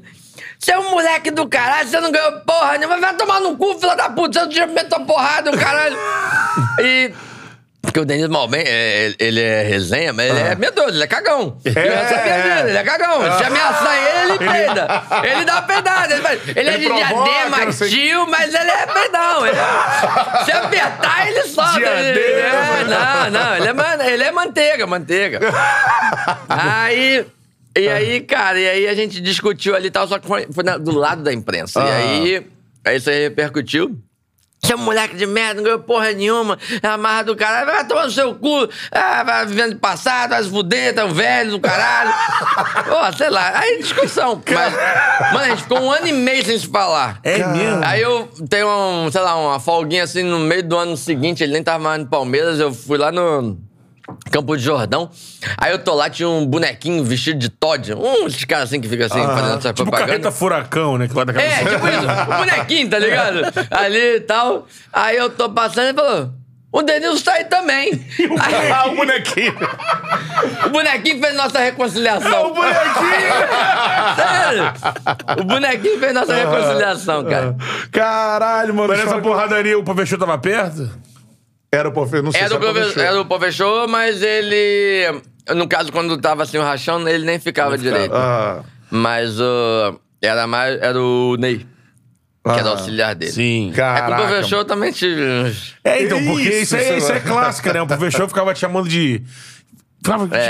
criado por avó. Criado por vó. Então, isso daí pra mim, como eu falei, só que outro dia eu fui no SBT, você não pode falar como eu quero mesmo. Né? Aqui eu posso. Pode. Aqui pode. Bom, em relação a esse negocinho, eu fui criado pelos meus avós, graças a Deus, até porque se eu tivesse sido criado pelos meus pais, eu tava morto. Uhum. Meus pais são dois merda. Hoje em dia, com 50 anos, imagina com 20. Então, assim, eu fui criado pelos meus avós. Graças a Deus, muito bem. Meu avô tá aqui, por exemplo. Meu avô tá aqui, inclusive. Meu avô vai comigo. Qual é o avô? Zino. O avô Zino. Hoje tá aqui meu avô e meu primo. Boa. Então, assim... Cara, fui criado pelos meus avós e tenho orgulho do caralho disso. Não tenho nenhuma vergonha de eu fui criado pelos avós. Fui criado lá em Vila da Penha, andava descalço, jogava bola na rua, arrancava o tampão do dedo na calçada, enfim. E aí, vem o Luxemburgo, com uma força que ele tem, porque, na verdade, na minha opinião, ele foi um técnico do caralho, revolucionário pra caralho, ganhador pra caralho. É um dos caras que, porra, mudou muito o futebol na década de 90 para os anos 2000. Mas já mais velho, não sei, 60 anos, na cara, falar uma babaquice dessa pra mim, agiu como um idiota. Por quê? Porque ele não falou pra vangloriar, pra valorizar. Ele falou pra quê? Qual foi o sentido? Denegrir. Era no sentido diminuir, que você fosse o mimador. Mimado. O sentido foi elevar ou diminuir? Pra diminuir. Então, alguém que tem 60 anos e age assim com um moleque de 19, 20, pra mim é um idiota. Até porque ele já era avô, né? E se ele tivesse criado os netos dele, talvez falasse pro neto dele também não gostaria. Então, pra mim é um idiota em relação a isso. E pra mim é. Mas é um cara vitorioso. Gosto dele, é gente boa, ele não é filha da puta, assim, não. Os rolos dele lá, não é problema meu, nem de ninguém. Mas... é um cara gente boa, assim. Mas agiu como um idiota. Ainda mais pra idade que eu, com 30 e poucos anos hoje. Não falo pra alguém de 19 anos alguma coisa assim, exemplo. Tu foi criado só pra tua mãe. Aí eu vou virar pra você e falar assim... Pô, então pai, que tu nem conhece, pra mim é um idiota. Eu estaria agindo como um... Entendeu? Se metendo em algo que não... não tá na tua seara, irmão. E outra aí... Só que é uma coisa eu vou falar pra tu, outra coisa eu não devo falar pra imprensa... Que, tipo assim, repercute. Porque ele, mal ou bem, ele sempre gostou de ter um holofotezinho pra ele. Sempre gostou de chamar a atençãozinha pra ele. Só que eu acho que tem coisas e coisas. Quando você vai chamar uma atenção pra você por alguma coisa, por um trabalho, por alguma coisa, você... maravilha. Mas não quando você tenta... alçar em cima de alguém. Entende? Não que eu seja o Neymar, que a pessoa que eu quero falar do Neymar ele pra aparecer. Ele fez com o Neymar, né? Ele chamava de filé de borboleta. Outra coisa também. Pra justificar a não escalação. Na minha opinião, se ele continua no Santos de 2009 pra 2010, o Neymar não teria estourado ainda ali. Ia travar. Porque ele é babaca nessas situações. Pra mim é um idiota nessas situações, sim. Então, assim... O filé de borboleta, aí... Só que o Neymar hoje vai virar e falar, sempre vai se fuder, fala só uma merda. Enfim, mas na minha opinião... O Leandro aqui, lateral, contava que o Luxemburgo, na cabeça ali, pra motivar, xingava os caras, né? Pô, tu é uma merda. Cara, mas aí eu saí até todo lado. O Luxemburgo, ele tinha uma forma de cobrar, ele tinha uma preleção no vestiário muito boa. Pica apontada pro céu, aqui, entre a mãe dele tem que chorar, entre a minha dele vai chorar dele. Porrada nos caras, pau. Isso daí eu concordo. Só que é bem diferente da questão do eu sou jogador dele, né? O Leandro é criado por avô e avó, pô. Mas e outra, ainda eu pergunto mais. Quando ele falou isso, qual foi o sentido? Qual foi a pergunta? Qual foi a resposta? Não sei. Pois é, ninguém sabe esse contexto. Mas não foi o sentido pra levar, foi pra abaixar. Eu também não lembro especificamente, mas se eu não me engano, assim como a do Neymar, era uma justificativa... por não tá te colocando sempre. Mas o que, que tem a ver com o Cascalço? Então, porque você é criado por vó, você é mimado. Tá, mas você não tá pronto. Sempre fui um cara que entrava pra ir pra dele, cima. Né? Uhum. Sim, sim. Tanto que no título de 2008, o nego fala sempre até hoje, eu vou pra cima igual um retardado no jogo e sofro o pênalti, que a gente perde 2-1 o primeiro jogo no Morumbi. E que, no caso, a gente só precisava de 1-0 no segundo jogo. Que na foi semi, que, tipo, isso, né? Oi? Semifinal. Na semifinal contra o São Paulo, foi uma final antecipada. Sim, sim, porque era a ponte na final, né? Exato. É. E aí a gente tava perdendo de 2-0. Pô, o time do São Paulo era sensacional, velho. Adriano ainda tinha voltado, tava bem, fez o gol. E a gente tava perdendo 2-0 no Morumbi, ele bota me bota por um lado, bota o Denilson, e a gente vai indo pra cima, e eu vou e consigo cavar uma porra de um pênalti. Vou pra cima dos caras de qualquer jeito.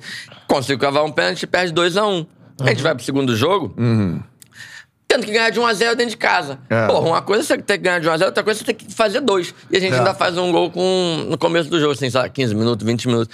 O jogo já fica muito mais suave, até porque depois a gente acabou no final do jogo ainda fazendo o segundo, já matou. Mas se eles fazem um, a gente só precisava de mais um, porque a vantagem era nossa. Mas você ir contra um exemplo, o Flamengo de hoje em dia da vida, tendo que ganhar 2-0, é uma pica. Foda, Mas se você tem que só ganhar de 1-0, foda-se, dentro de casa ainda. É. Então, assim, eu acho que não... Eu não sei o contexto exatamente, mas eu acho que é meio contraditório e uma frase totalmente idiota, imbecil. Na época que ele falava isso, ali naquele convívio durante o campeonato, você já tinha batido em você dessa forma? Você tinha ficado meio puto? Eu fiquei puto, mas era novo, não dá pra falar. Sim. Mas houveram também uns outros embates também, por exemplo, num jogo que... Tem uma história. Acho que é Barueri, não sei. Eu tava bem pra caralho, eu tava de vice-artilheiro do Campeonato Paulista. E aí, um jogo contra o Barueri em casa e tal. Aí eu tô indo pra cima, indo muito bem, mas tava 0-0 o jogo, eu sofro o pênalti. O Marquinhos pega a bola. O Marquinhos que depois veio pro Flamengo, da Bahia lá, que jogou Bahia, Vitória. Né? Ele bota a bola no meio, que ele tava começando, sei lá, o terceiro jogo dele, quarto jogo. E aí eu vou... Não, sai, eu que vou bater o pênalti. Ele, não, deixa eu bater. Eu falei, não, quem vai bater sou eu. Sai. Aí eu botei a bola. Quando eu me posiciono pra bater, vem a ordem do banco. O homem mandou o Marquinhos bater. Bom, Marquinhos vai botar a bola lá e... Pum! Pra fora. Eu só faço assim pra ele, ó. Chegou no intervalo do jogo, não teve nem preleção. Chama o moleque do caralho! Chama o moleque do caralho! Ele não fica olhando pra minha cara como se eu tivesse o peito errado, não. Quem manda essa porra sou eu. Se tiver outro pênalti que vai bater ele, o caralho, não sei o quê. Tá, assim, aí, pra mim é babaquice, mas é de jogo. É de jogo, Pra mim é de jogo. Teve uma também aqui no Engenhão, que a gente veio jogar contra o Botafogo. Veio jogar no Rio, era bom pra caralho e tal. O filho da puta me cortou do jogo ali e tal. E eu fiquei num ódio do caralho, o nego juntou pra rezar no meio do... Eu vou rezar porra nenhuma, não deixa eu aqui, não vou rezar. Aí ele vem assim... Aí o nego tá num burburinho ali, o que foi isso aqui? Não, que o Lenny não quer vir aqui, não sei o quê. Aí ele já vem começar a falar... Mas, assim, idade é foda, 19 anos, assim, que eu tinha. E tu enfrentava, né? Não, eu fazia essas coisas assim, enfrentar seria... Eu falava, por quê? Então mentira, então... Sabe? Mas a argumentaria é o que eu falo. Eu nem uso palavrão quando eu tô discutindo, argumentando alguma coisa, porque acho que você... Você tem que argumentar. Acaba perdendo a razão. Exato, exato. Vai me tirar por quê? Então, assim, nesse negócio do jogo aí. Por que eu não vou bater pênalti? Eu tô de vice-artilheiro do campeonato, eu tô jogando pra caralho nos últimos jogos, todos, fiz gol de pênalti, por que quem vai bater ele? Eu sofri, eu tô jogando, ele não tá, eu tô bem, ele não tá. Então, assim... Mas a idade também. Com um cara de 30 anos ele não faria isso. Mas eu, assim, algumas atitudes idiotas. Mas como eu falo, eu não acho ele um cara idiota, não. Se eu encontrar com ele, janto. Eu acho um cara gente boa. Mas acho que foi babaca em algumas situações. Pontos. Só aproveitar isso que você falou. Você como analista agora, né? Você citou as preleções, né? O jeito do Luxemburgo lidar. Sim. É bom, as preleções dele são fodas. Sim, mas... De 2004 pra cá, ele parou de conquistar os grandes títulos, né? O último título dele grande foi o Brasileiro de 2004 com o Santos. Que a gente aqui com o David, ele contou bastidores maravilhosos. Sequestro da mãe do Robinho. Eu vi. Como o Luxemburgo conduziu aquilo. Eu vi, perfeito, eu vi o corte, né? Então, e aí, mas ele fica um longo período até hoje, né? ele, quando ele tá trabalhando... Já pegou, ele pegou o Palmeiras recentemente, que é um time bom, pegou o Flamengo, já com um elenco bacana, e não consegue, não consegue. Você acha que, aí eu quero tentar entender, você que esteve lá dentro, né? Esse tipo, o modus operandi dele trabalhar com essa geração de hoje não bate mais? Esse coisa de pica pro céu, de xingar... No Palmeiras já tinha essa resenha. De se isso tá pegando bem ou não, né? E até depois. Não sei se isso aí dá pra falar... Porque não foi eu que falei, e aí você vai falar. Cara, ele chegava num time... Deixa eu ver uma forma aqui de... Ele chegava num time, no Palmeiras. Aí chega um monte de contratação.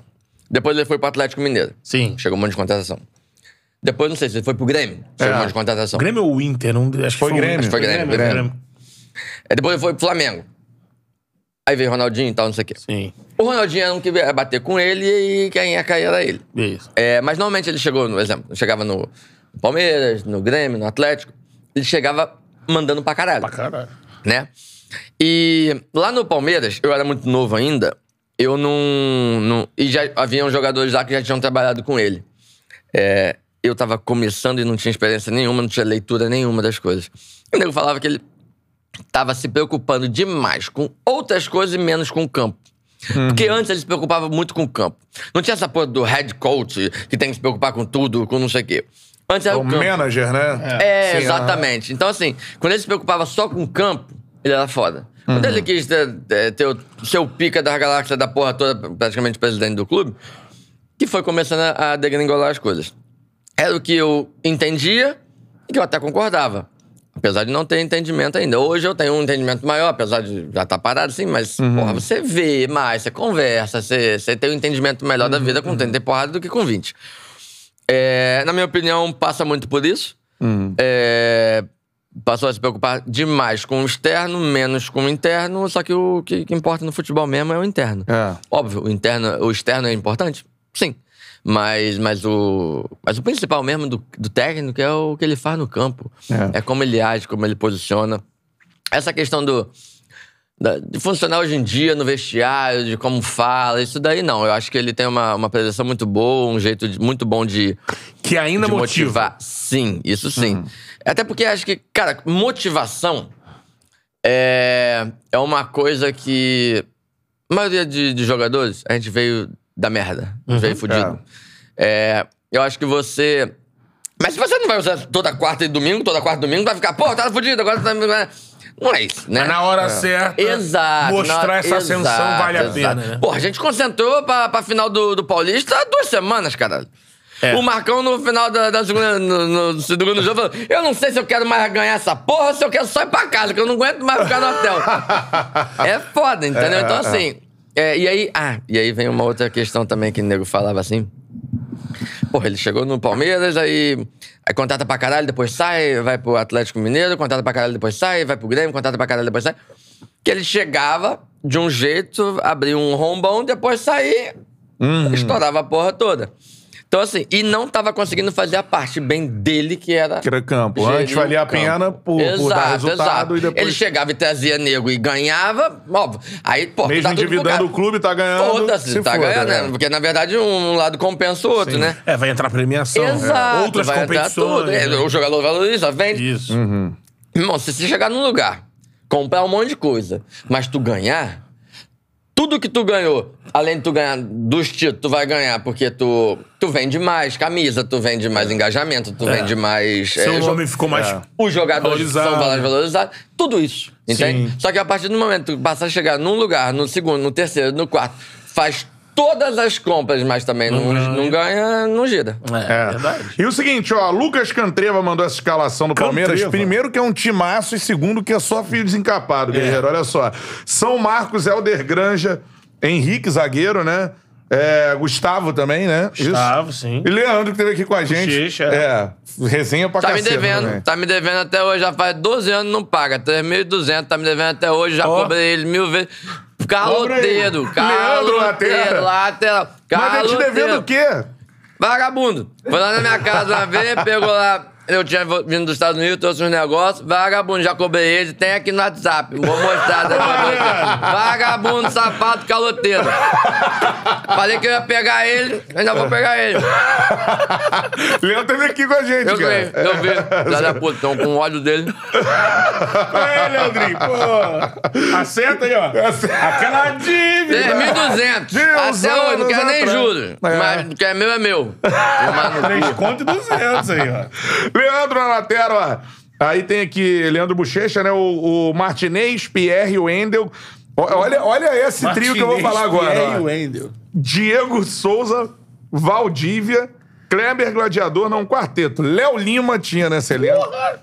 Alex Mineiro, Lênio, Denilson, cara. Caraca, mano. Era um elenco. Foi. Sim, de não, bola mas e... Mas acho que não é uma pica, a gente não pra concentra. Acho que o maior... Acho que desse aí, pelo que eu tenho ouvido aí, desses podcasts, a galera tá encontrado... Porque era um cara... O Diego Souza, todo mundo fala, né? É. O Valdívia, todo mundo sempre falou, né? Passagem do Palmeiras, a gente vai falar dele aqui também. É. Mas o que eu comecei a ter noção... E até o Gladiador. O Gladiador, cara. O Gladiador é uma pica, né, cara? Porque, assim... Eu vi os caras contando, o pessoal que jogou com ele no São Paulo, não, já tivemos algumas histórias aqui dele. O Leandro contou algumas aqui na época de Palmeiras. Mas os caras que trabalharam com ele no São Paulo dizem assim, abertamente... Porra, o Kleber, se não fosse o futebol, ele mesmo falava... Ele era maloqueiro. Ia ser da correria. A gente era fechadão e a gente concentrava junto. Putz. É. Não, tem coisa... A gente fez umas coisas que não dá pra falar mesmo. Não dá. É merda brava, assim.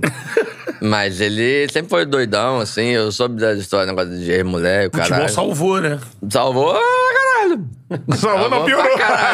Não, e agora ele tá na igreja, tá todo coisa. Ele me bloqueou, porque eu fiquei falando as merdas dele. Me bloqueou no Instagram. Verdade. Eu falei, ah, vai tomar no cu, porra. Agora tu tá certinho da igreja, agora não é mais vagabundo, mas não pode falar merda. Júlio César contou aqui que ele espancou um ucraniano lá quando jogava na... Foi um russo. Um russo lá. Ele bateu na filha do presidente do Dínamo. Caralho, lá do Dínamo? Numa boate. A mulher viu ele lá, falou alguma coisa, ele pum, bateu nela. É mesmo? Filha do presidente do clube. Caralho.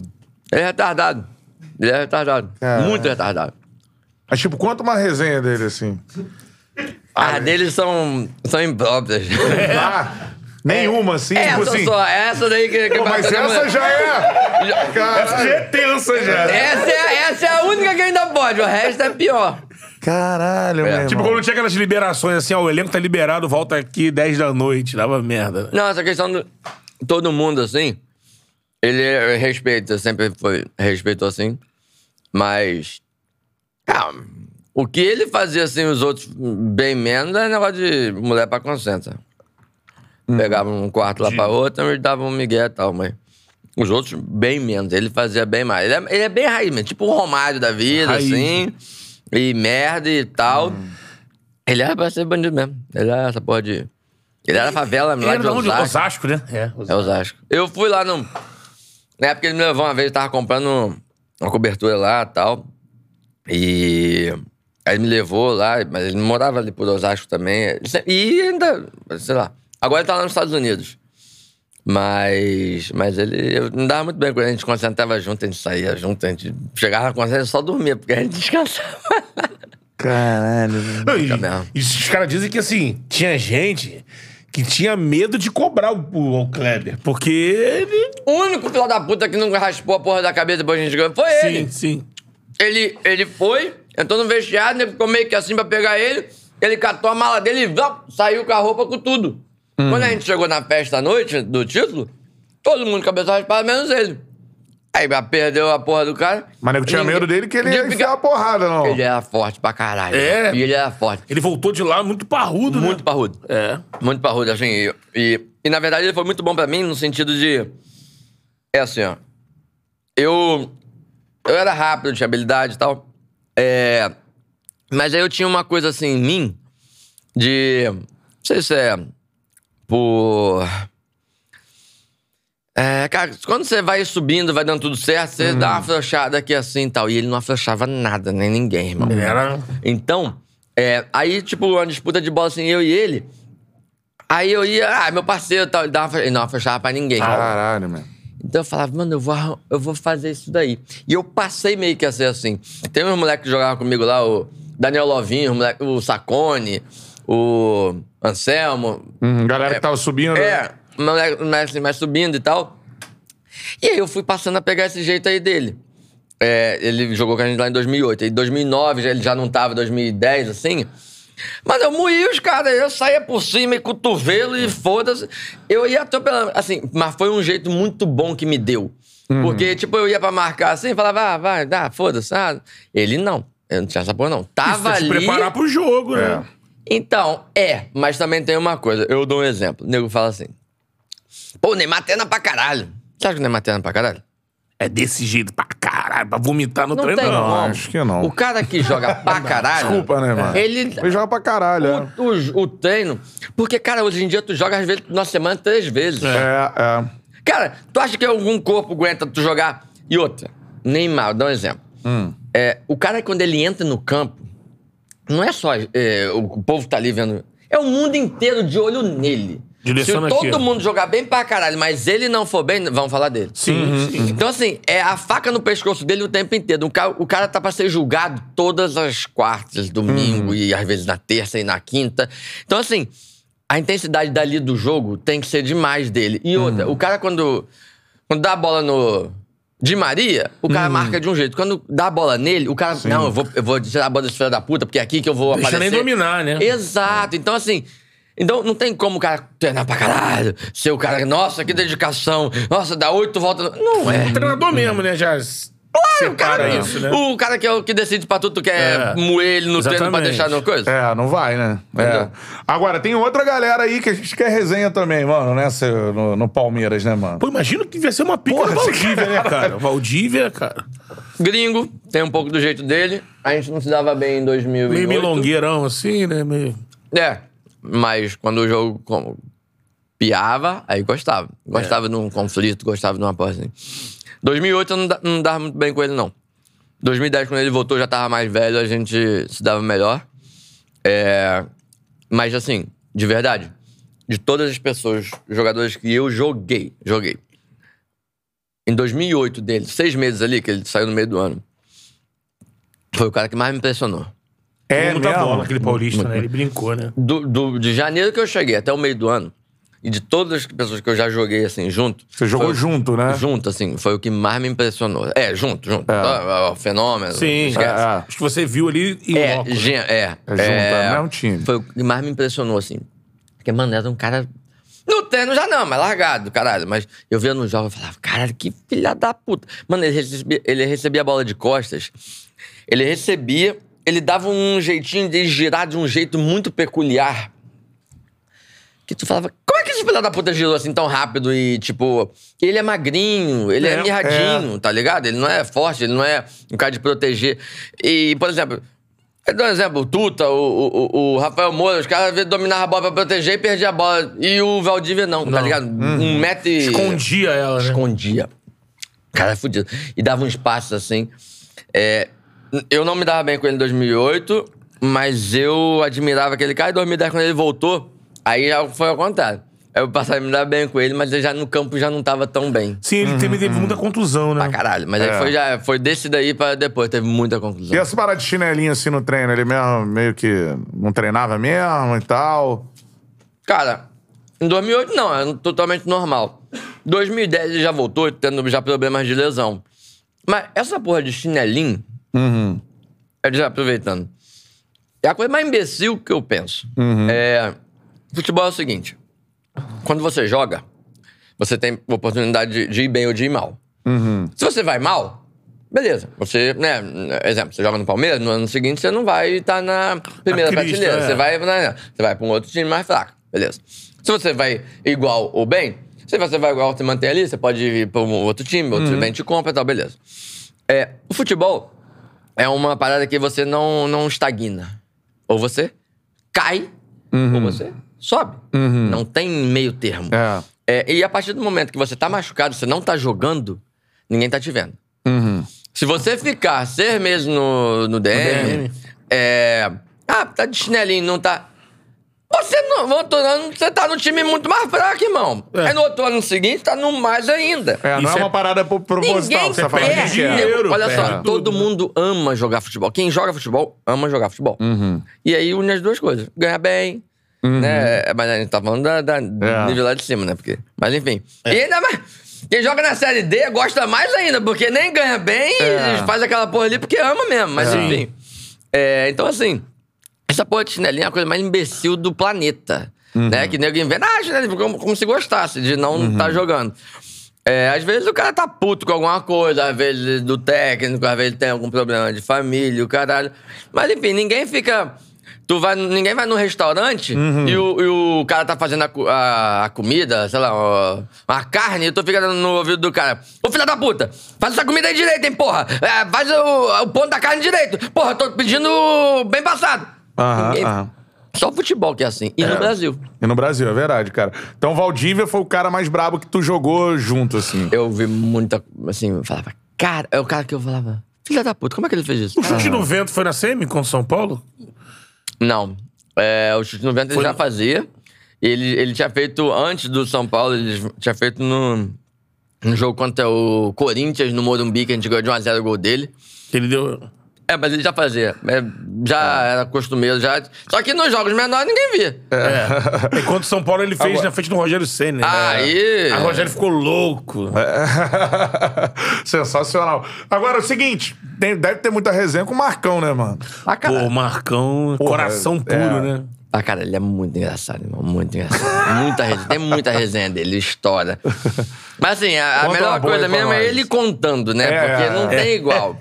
Tem uma muito boa que é... A gente... Vocês conhecem ele de São Paulo, assim, não? Conheço pouco São Paulo. Quando você sai do CT, assim, aí você vai lá, faz um retorno. Exato, aí você sobe a ponte e desce pra descer ali na Pompeia. Beleza. Era a época da seleção. O Dida tava no Corinthians. Sim. Para no sinal, aí tá parado no carro, vem um maluquinho assim e... Marcão, tu não agarra porra nenhuma! O Dida é muito melhor do que você, o caralho! Porra, você é mão de quiabo, não sei o quê. Aí o sinal abriu, ele foi embora. Ele, filha da puta, né, cara? Vagabundo. Ficou satisfeito? Não. Deu a volta no quarteirão, pegou aquele trânsito todo, subiu a ponte, foi lá do outro lado, fez a rotatória, voltou. Subiu a ponte. Tinha outro maluquinho também. Esse maluquinho tava na... Sei lá, na cadeira de roda. Ele foi... Oh, chega aí! E o outro tava lá, né, vendo? Aí arrancou 100zão. Tô falando em 2000 e... É muito dinheiro. Tipo assim, R$1.000 hoje em dia. Eu vi assim, ó. Balançou a nota de 100. Oh! Aí chamou, aí o maluco veio. Aí ele deu a nota de 100. Aí o outro viu e falou assim... Pô, Marcão, dá pra mim também! Vai pedir lá pro Dido, filha da puta! Vai tomar no cu! Ele que é o pica, vai lá pro Dido agora, vai lá! Tomar no cu! Quer seisão? Não, cara. Você que é o cara! Vai se fuder! Cara, ele é genial, ele é genial. Não, é bem Marcão mesmo, isso aí. Total. Não, o cara demorou 15 minutos pra fazer um retorno, que lá em São Paulo do caralho. Cheio de ódio. Cheio de ódio. Quase enfrentou as duas marginais e tal, vai voltar lá. Caralho. Ele é sensacional. E o Marcão é aquele, foda, assim, cara. Perdeu um jogo... a imprensa já sabia, né? Vamos no Marcão, vamos no Marcão. Porque ele... Porra, só... Era vestiário isso aí. Depois, galera, alguém cobrava o Marcos? Não. Porra, o Marcos fudeu a gente. Mais ou menos. No começo, não. No final, o nego já, pô... Aí ele... Só que assim, o Marcão é coração. E é naquela hora ali. Depois ele já chega no vestiário mesmo... Já... Porra, desculpa, não sei o quê, o caralho... Falei mesmo. Aí ele fica com a cabeça quente... Tá a cabeça quente. Aí ele vai falando assim, porra, mas não sei o quê. Ah, mas vai ter todo mundo me cobrando. Porra, não sei o quê. Mas ele é foda. Mas é foda, filho da puta aí. Enfim, ele é engraçado demais. Pô, cara, a gente boa pra caralho. Tomava café, mano. Deixava uma entrada, um cafezinho. Um cafezinho. Pra caralho. Pra caralho. Não deixava cigarro junto também. Mano, a concentração era um cigarro, uma cerveja, uma resenha. Esse time a galera fumava? Puta que pariu, meu filho. Não, porque isso é mais comum lá fora, né? Pra caralho. Portugal, você teve lá, né? Muito comum, né? O quê? Os caras fumaram no intervalo do jogo, irmão. O quê? Você me contou aqui que o Deco fumou no intervalo do jogo? Foi, mas já no Fluminense. Já no Fluminense, né? Irmão, eu tava no vestiário, aí ia na parte lá de, tipo, de mijar, assim... Porra, um cheiro de cigarro do inferno. Eu odeio cigarro, né? Mano, eu entrava lá... O meu técnico é do Jorge Costa, que foi campeão da Champions League lá com o Porto, que era o capitão. Irmão, os caras falaram que no Porto tinha uma foto dele num dos banheiros. Já tinha as revistas dele lá, o cigarro dele já ficava lá, o mato do cigarro dele.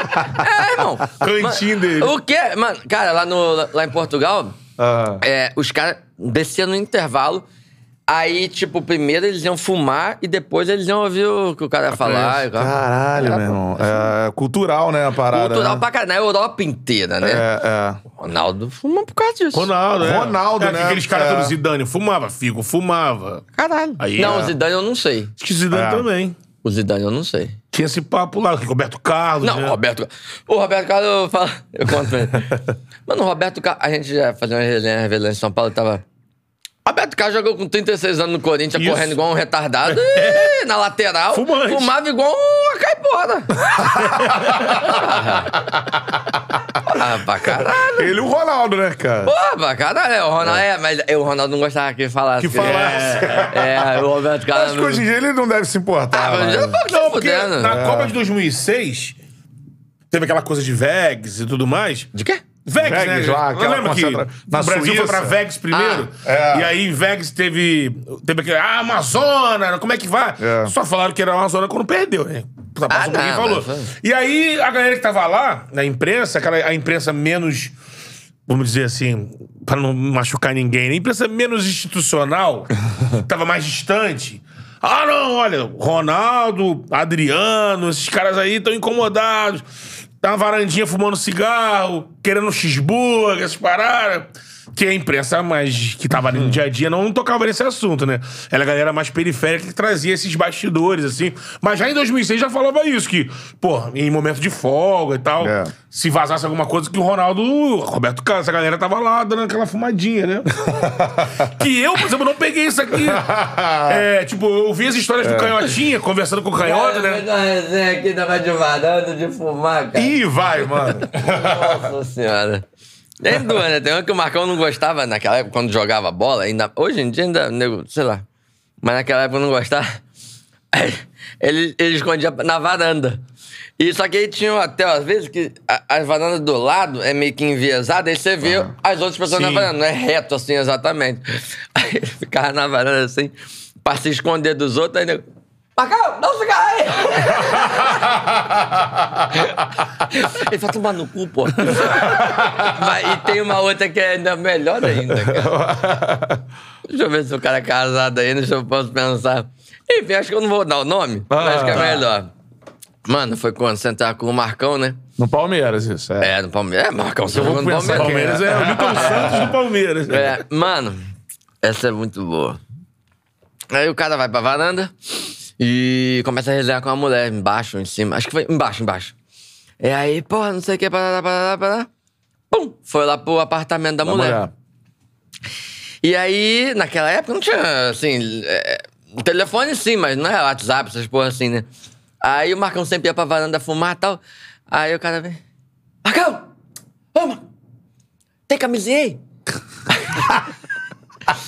Não, pô, não tem camisinha, cara. Pô, vem pra concentra, não tem camisinha, não sou casado. Não, arruma aí. Tá bom. Aí vai, arruma. Aí chega aqui assim. Só vai soltar a camisinha. Porra, mas também é um idiota, hein? Porra, arrumei a camisinha pra tu, cara. Cara, guarda merda, irmão. Caralho. Parando, levando. O cara não mora desespero. Cadê? Aí volta pra lá e tá ele fumando. Vai fumar o caralho. Pô, rapaz, eu nem serve pra jogar camisinha. Cara, menos um gol marcado. Ou não, né? Ou marcou um gol. Não sai. Eu não tenho descalço, né? De pé. Descalço, Oxi. Já tá ali, né? Cruzou sem cabeceira. Não tem resenha. Bota pra dentro. Sem boné mesmo. Vai. Agora, pra terminar essa galera, tem outro maluco que é resenha, que é Diego Souza, né, cara? Se dá bem com o Diego Souza. Me dava bem pra caralho, gente. A gente tava muito bem, a gente fazia merda pra caralho também e tal. Mas faz muito tempo, a gente se afastou bastante, tudo. Encontrei com ele, assim, só falei mais ou menos. Não sei se mudou, enfim, mas não tenho falado mais nada assim. Há muito tempo não falo com ele. Mas na época, até um pouco depois, né, principalmente no Campeonato Brasileiro, assim, que ele teve... Porra, no Palmeiras, acho que o auge da carreira dele, né, cara? Que tem aquele gol do meio campo, jogava... Pô, jogando pra caralho, assim. Sim, mas época. A torcida pegava muito no pé dele. No pé dele, é. Não sei se é por causa da questão do Valdívia, assim, que era mais identificado e tudo mais. Mas ele... A turma do amendoim ali era foda, né? Pra caralho. Mas ele tinha muito uma questão do...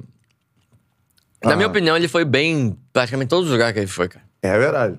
O filho da puta ali, ele mantém. E agora no Grêmio ele tá bem, velho. Tá, não, no ano passado fez gol pra caralho. O Grêmio caiu. E gordo. Pesadinho, né? Porra, bastante. É que eu não dá com a camisa de GG, não. Deixa marcando. Porra, aquela camisa do Grêmio antigamente que era toda apertadinha, porra, esquece. Mas fez gol pra caralho. Não sei quantos anos ele fez no ano passado, mas... Ele tem feito, cara. Foi ele no top 5 de artilheiros do Brasil no ano passado. Não, todo ano. É. Todo ano. Incrível, eu acho que ele se encaixou bem nessa posição dele aí. É. Porque na posição de antigamente tinha que correr muito. E hoje em dia ele se encaixou. E ele é um cara, pra mim, muito peculiar. Porque ele jogava de volante marcador. Isso aí. Na base. Volante marcador. Fluminense, né? Sim. Mas ele era o volante marcador. Quando ele vai pro profissional, ele já vai o volante que sai com a bola. Que o marcador era o Marcão. Isso, é. Aí ele do volante marcador, ele vira o volante que sai com a bola. Depois, aí ele vai virando meia. Aí vira o 10, né? Aí vira o 10. Aí vira o 9. É. Ele vai terminar de zagueiro. É. É, cara, porque é difícil, né? Você vê um cara tão polivalente assim em posições diferentes pra caralho, né? Marcava, agora, porra, não marca. Agora, enfim... Tá, vai terminar de zagueiro ou goleiro, porque nos rachões ele gostava de agarrar. Porra, foda. Agarrar não. Não, foi um gol no esporte, cara. No esporte, ele foi pro gol e tal. Eu sabia que tinha alguma coisa. É. Pegou o pênalti? Não, mas ele não. É. Não foi pênalti, não. Não, ele só foi pro gol, é verdade, é. Ele sempre agarrava nos rachões. É, né? E jogava pra caralho essa época do Palmeiras aí, né? Muito. Assim, ele sempre jogou muito. É um cara que podia ter alto e baixo, mas quando ele ia para um time, ele sempre fazia diferença, era um dos nomes principais, assim, não tem como... Em 2009 foi o craque do campeonato, né? É. As pessoas ficam falando na cabeça... Mas em 2009 ele foi meio... Ele saiu no meio do ano pro Atlético Mineiro. Sim. Foi. E mesmo assim, quando acabou, a pessoa fica... Acha que quem ganhou o prêmio do Brasileirão não foi nem Adriano nem o Pet, foi o craque do Brasileirão, foi o Diego Souza. Nem eu sabia. Assim, bola de prata, foi... Adriano e Pet brigaram, eles ganharam, um ganhou a de ouro e outro ganhou de prata. Esses outros prêmios, mas o craque do Brasileirão foi o do Diego Souza. E tem um cara também que eu queria perguntar, cara, só pra fechar o Palmeiras aí, que é o... que a galera, os boleiros falam que é meio maluco também, que é o Léo Lima, mano. Pô. Esse é merda pra caralho, pra caralho. Pra caralho. Dizem. Mas esse aí tá na igreja. Agora tá na igreja. Tempão. Ele mora lá em Orlando. Ele mora lá fora. Eu sempre falo com ele. E aí ele foi uma vez lá pra Miami, mas acabei não encontrando ele, que a mulher dele foi botar negócio, ajeitar o negócio de silicone lá, não encontrei e tal. E aí, quando eu fui vir pra cá, eu vim por Orlando, né? Aí eu fui pra lá e tal, aí mandei mensagem, ele falou, me avisa e tal, beleza. Aí eu falei, tô indo. Eu ia ter uma diferença de umas 3, 4 horas, assim, antes de pegar o voo. Aí eu falei, pega um Uber daqui, te encontro e tal. Não, te busca aí e tal, beleza. Passando. 20 minutos, meia hora, 40 minutos, uma hora. Aí eu mandei mensagem, cara, tu, porra. Tô trabalhando, porra. Tá achando que tem essa tua vida aí de marajá? Vai tomar no cu, filha da puta. Tô aqui uma hora te esperando, tu não avisa porra nenhuma. Tá achando que... Porra. Aí, enfim. Mas ele é gente boa pra caralho. É, né? Me deu um ódio esse dia. Vai se fuder, porra. Vai se fuder. Nem vai falar porra comigo, não. Mas ele é gente boa pra caralho. Era porra louca, hoje em dia tá, porra... Todo mundo fala que ele era, tipo, os boleiros, porra louca, falam assim, o Léo Lima era foda. Era louco. Ele e o Souza no Vasco, tu é doido. Os caras só faziam merda pra caralho. Os caras batiam pega, eles dois. Cada um tinha um astro, eles batiam pega. O Souza foi em buracosca num muro, numa porra assim. Porra, tava do jeito que o diabo gosta, hein? Todo louco, Caralho, mano. Eu lembro, tem entrevista do Léo Lima clássica que é do... Ele dá aquela letra, né? Na final do Carioca, Vasco. Fluminense, Gol do Souza. Aí vão perguntar, pô, ele moleque, né? Tinha vindo do Madureira, se não me engano, né? Pro Vasco. Aí eu não esqueci disso, cara. Pô, ele é o Lima, essa letra é... Isso aí é o talento que Deus me deu, né? Tipo assim... Ele é assim, mano. Ele é...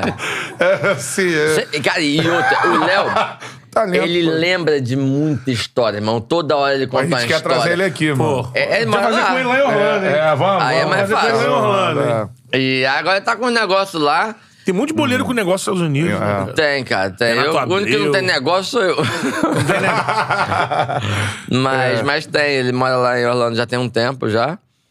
E aí tá com um negócio lá de... Enfim, empresa lá de... Rent-a-car e tal. Aham. É lugar, né? Lugar. É, vou ler algumas mensagens da galera daqui a pouquinho, reta final aqui da nossa resenha. Você falou do cara que você jogou junto, mas agora o cara que, meu irmão, que tu jogou, tu lembra de um jogo assim, o cara que mais te impressionou de tudo, assim. O jogo mais foda que tu já teve em campo, assim, o cara tava também. O mesmo gramado. O mesmo gramado. Eu joguei contra o Romário e o Ronaldo, né? É, eu tive no campo assim e tudo. O Romário já era mais velho e tal. É... Mas talvez o Ronaldo, porque tinha acabado de voltar lá de fora, tava voltando e tal. Naquele gol que o filho da puta fez o gol de cabeça que quebrou... Quebrou o braço. Né? Tava nesse jogo? Tava. Foi aí já ganhou um bicho de 10 mil, o filho da puta fez o gol de... Empatou o jogo, né? Empatou, vagabundo. 10 prata, mano. 10 prata. Fiquei com ódio daquele cara. Mas o cara ele é muito voltando, porra, né? Pesadão. Mano... Caralho, a gente foi entrar no campo. O muro que o diga, né? É. O quê? O muro que o diga, né? Assim, tá pesado. Caralho. Mas o... É assim, ó. O Romário Malbem já jogava muito tempo aqui no Brasil. O Ronaldo meio que era uma figura... O Ronaldo é uma figura do mundo, né? Hoje em dia a gente vai ver mais dele aqui, mas o Ronaldo, mano... Ele tá aqui, mas daqui a pouco... Amanhã ele tá na Rússia. Depois de amanhã ele tá na China. É assim. E... Ele já acabou de voltar e tal. E o Ronaldo, você pode estar jogando aqui contra ele. Ele é seu ídolo. Você olha pra ele e você... Óbvio, a bola vai vir, você vai moer ele, foda-se. Mas assim, aí a gente foi pra entrar no campo, né? E aí ele tava meio Presidente que... Prudente, não? Foi, Presidente Prudente, né? Porra, lá um calor. Todo mundo fala, nunca fui, mas... O campo é quadrado. Você não vê fim na lateral. Pra ambos os lados. Enfim, porra. E aí a gente foi entrar assim... Na verdade, entrava os dois times perfilados, né? E aí ele vai entrando assim... Ele tava meio que na minha diagonal, tipo assim... Eu tava aqui, tipo, de frente pra lá, ele tava aqui assim... E aí eu olhei pra... Eu fico... Assim... São caras que não são seres humanos... São lendas, tá ligado? E eu ficava olhando pra ele assim, igual um babaca mesmo... E com a cara de babaca... Tipo o Bádio olhando o Romário... Tipo isso, exatamente... E mano, o bicho tem uma panturrilha deste tamanho aqui. Eu falava, filha da puta, velho, como é que pode? O meião dele, tipo, tinha um cortezinho assim, desgraçado. Porque, mano, o bicho é grande pra caralho. E assim, gordo, a camisa assim meio estufada, mas o bicho é todo duro, meu irmão. Todo duro. Tipo, tu olha aqui o braço dele aqui assim, mano, todo travado assim, todo... Não tem gordo mole, né? Não, musculatura. Então, tipo assim... E aí a gente andando assim pro meio do campo e tal, e no final o filho da puta faz o gol lá que empata o jogo pra gente, a gente perde um bicho de 10 conto, tá ganhando de 1-0, aos 40 e porrada. O goleiro falhou também, mas é a estrela do cara, aquele cara ali não tem... Caralho, ali voltando pesadão da Europa, primeiro jogo ele mete um gol no clássico pra empatar, é tudo... Aquele cara ali nasceu... Com a estrela dentro do cu. Não tem jeito. Não foi com a bunda virada pra lá. Não, foi com a estrela dentro do cu. Aquele cara ali, eu admiro pra caralho, pra caralho. É, fanzaço, né? Cara, em 98, sei lá, 99, todos os dias da minha vida eu voltava Eu estudava aqui em São Cristóvão, no Pedro II. E aí voltava lá pra Vila da Penha e tal. Aí à tarde, né, tinha aquelas programações ruins da TV. Eu não tinha porra nenhuma pra fazer. Eu via uma fita que eu tinha do Ronaldo no Barcelona. Porra. A temporada dele do Barcelona é absurda. São 45 jogos, 48 gols. Alguma coisa assim, tá ligado? Espetacular. Absurdo. E ele pegava muita bola e ia driblando os caras. E eu gostava muito dessa cara. O gol do Cruzeiro é meio que assim. É. Só que, até nego lembra desse gol. Mas eu fiz muitos outros gols, assim, base, em coisa. Só que... E no Palmeiras eu fiz umas jogadas assim, mas a bola não entrava. Batia na trave, raspava. Enfim... Contra o Santo André mesmo, que eu dei um passo pro Cleiton Xavier. Eu fiz um assim que eu saí driblando uns 5, 6 caras. Aí eu só fui driblar o goleiro, a bola travou. Porra, enfim. Mas eu adorava muito ver ele jogar. Eu era fã do Romário.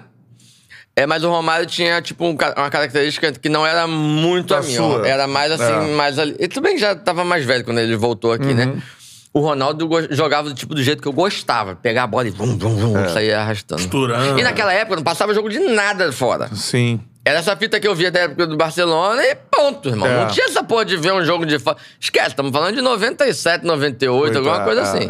No máximo, passava, nessa temporada do Ronaldo no Barcelona, a Bandeirante, depois que o negócio ficou tão... Acho que eles compraram direito. Aí passava um jogo do Barcelona aos domingos. Que era nessa época aí que ele, porra, pegava contra o Valência, levou todo mundo. Tá louco. Essa aí que ele levanta e pega a bola, joga no meio dos caras, abre os caras. Fala, que é maluco. Eu já vi esse vídeo umas 80 mil vezes e eu mando pros outros. Eu comprei camisa do Barcelona, vendia, que era como se fosse um clube local. Todo mundo tinha aquela camisa do Barcelona, comprava. Aquele cara é absurdo. E aí, outra pergunta, tem mais duas. Em relação a... Eu vou instituir essa parada aqui, que eu gosto dessas paradas. Preleção, mano. Queria que tu contasse uma preleção, assim, ou engraçada, ou muito foda, que o cara conseguiu, meu irmão. Você sabia que ia ganhar o jogo ali. Ou uma preleção engraçada. Foi essa do título de 2008, o Marcão. Ele tinha ficado praticamente um ano em alguma porra parada. E o Luxemburgo pega no pé dele pra ele voltar, porque ele tava meio que largando assim e tal. E aí o Luxemburgo foi bem incisivo assim com ele. Tu vai voltar, e o cara ali, o Diego Cavalieri, bem pra caralho. O Diego Cavalieri, ele tomba o Diego Cavalieri e mete o Marcão, tá ligado? Então, tipo assim, tu joga também na responsabilidade de um cara que já ganhou a porra toda. Fala, caralho. Tirou o maluco que tá bem pra caralho, bem... E tipo, o Malben tava pra ser vendido e tal. Foi pro Liverpool. Liverpool, E tu joga no teu espelho e fala, mano, sou eu que tô aqui agora. E outra, não é igual o jogador que tu começa a ir devagarzinho. Se tu errar, é gol. Sim. Né? O cara é a última parede.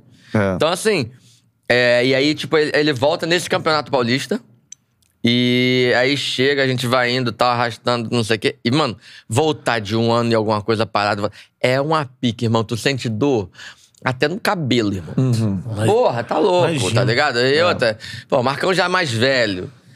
O cara tem 1,90 m e porrada, 100 quilos. Tu não tá arrastando num copo, tá ligado? É uma pica, irmão. Dói tudo. E aí, tipo... Aí a gente vai ganhando do São Paulo na semifinal, né? E a gente vai pra final. E aí o Marcão dá uma preleção lá do caralho, assim... Se eu tiver que me quebrar de novo... Se eu tiver que me quebrar de novo, eu me quebro. Mas a gente tem que ganhar essa porra aqui. Eu não vou perder essa porra de jeito nenhum. E o cara... Porque, mal bem, cara... Uma parada assim, ó... Você joga bola na pelada. Você faz um gol, você comemora. Mas você... não existe. Não tem como você comprar... A emoção de um gol num campo. Com uns 40, 50 mil pessoas gritando um gol. Uá! Isso não existe, mano. O Abramovich, ele pode ter o time dele lá, o Textor pode ter a porra do Botafogo. Aquela emoção do jogador ali que faz um gol, o Cano, que faz aquele... O cara nunca vai ter. O Edson, momentos antes, quando fez os 45 do segundo do Botafogo. Tá louco. Maracanã. Isso não existe igual. Isso não existe igual. Todo jogador, por isso que morre mesmo duas vezes. A primeira vez é quando você para, porque aquela emoção não existe. Eu posso fazer qualquer coisa. Eu posso jogar na Mega Sena amanhã e ganhar na Mega da virada. Vai ser legal, vai ser bom pra caralho, mas não vai ser aquela emoção de um gol na final, não sei o quê. Então, assim, isso não existe. E aí, assim, o cara voltando a jogar...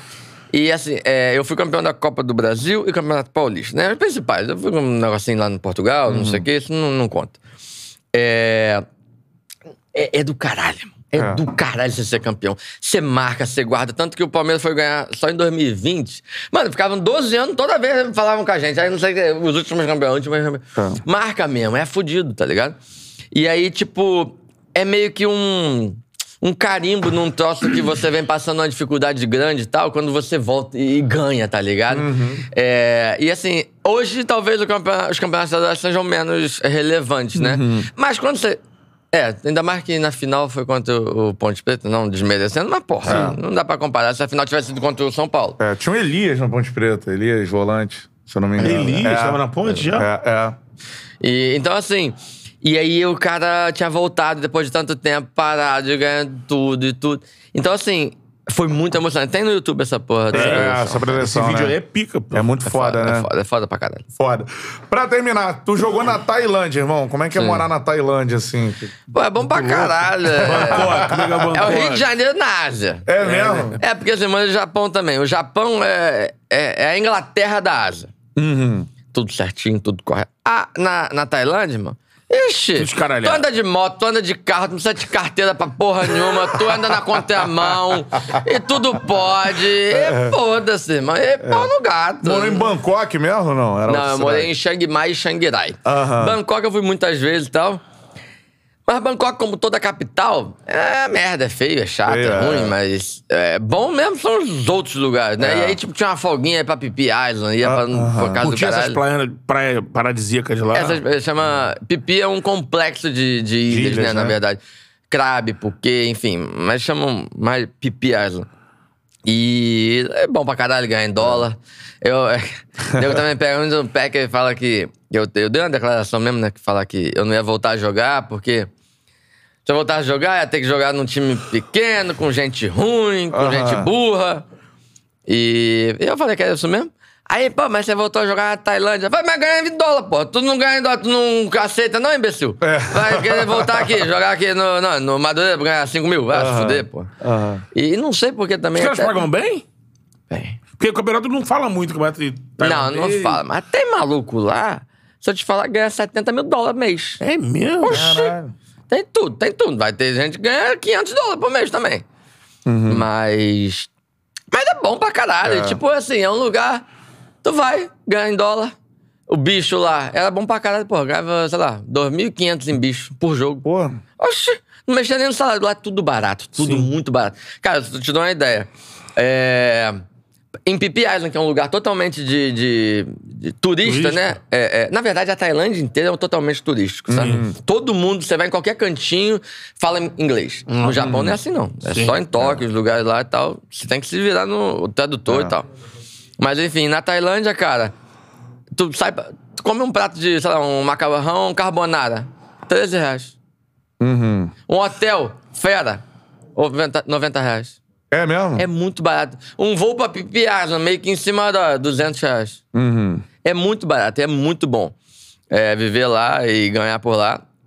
E mal bem que você vai ficando lá, velho. Você quer juntar dinheiro, irmão. Porra, né? Gritando no teu ouvido, vai pra puta aqui. O que importa no final de tudo é dinheiro. É quanto você juntou, que a vida que você consegue ter depois. Se eu chegar ali embaixo agora e falar, porra, fui campeão da Copa do Brasil, me dá uma Pringles. Os caras vão falar, vai tomar no cu.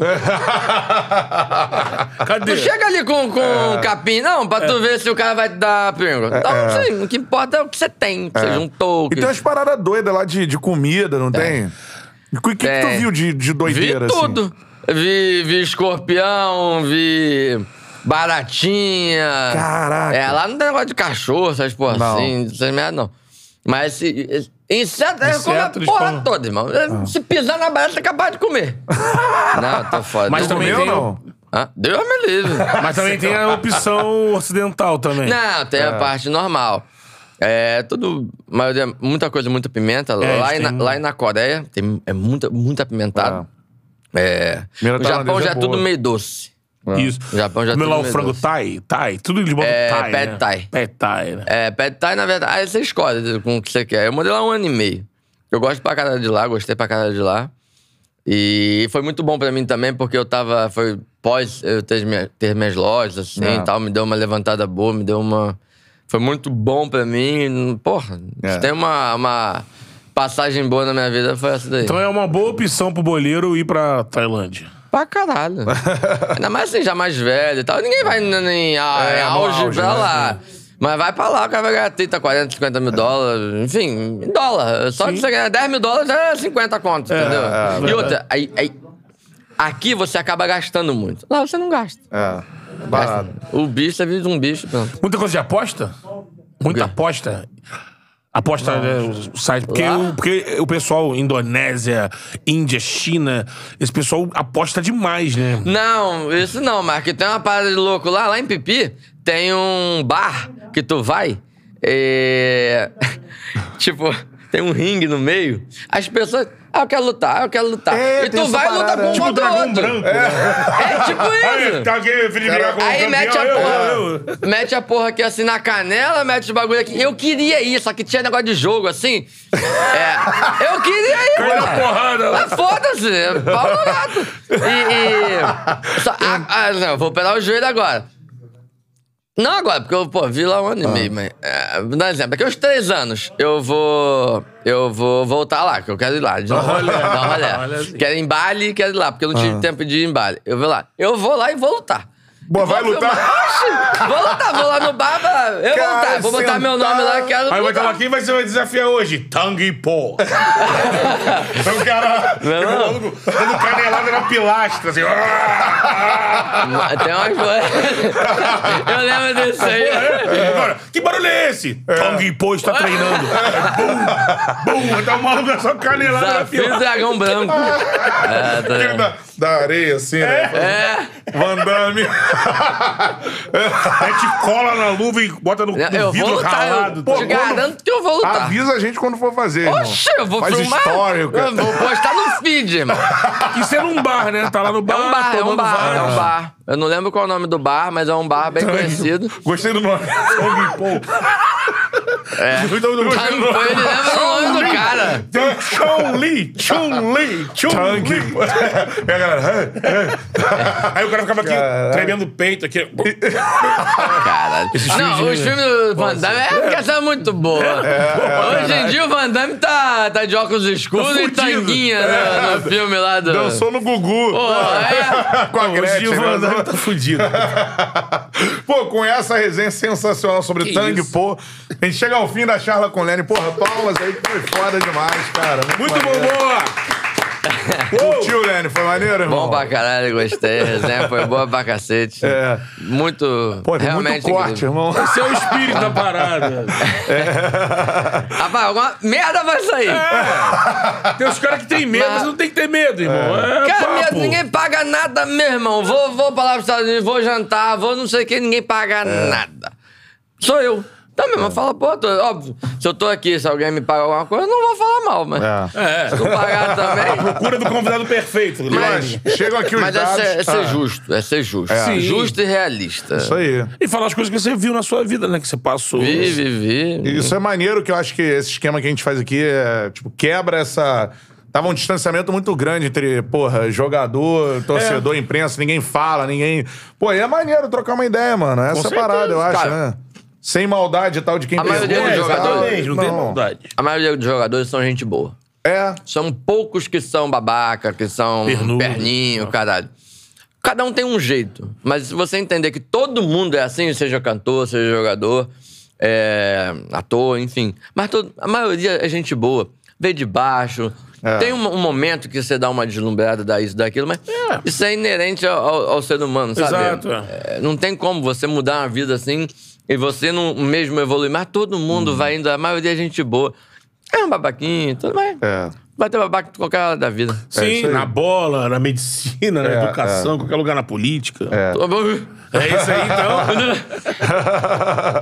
Valeu, galera. Mais um Charla Podcast pra conta, Betão. Tamo junto, Tamo junto, irmão. Pô, esse foi pica. Gostei demais, irmão. Resenha... A gente já te espera de volta. Quando voltar aí, resenha, só cair aí, irmão. Padrão Charla, que a gente gosta de resenha assim. Que começa, dá o start e vai embora. É isso aí.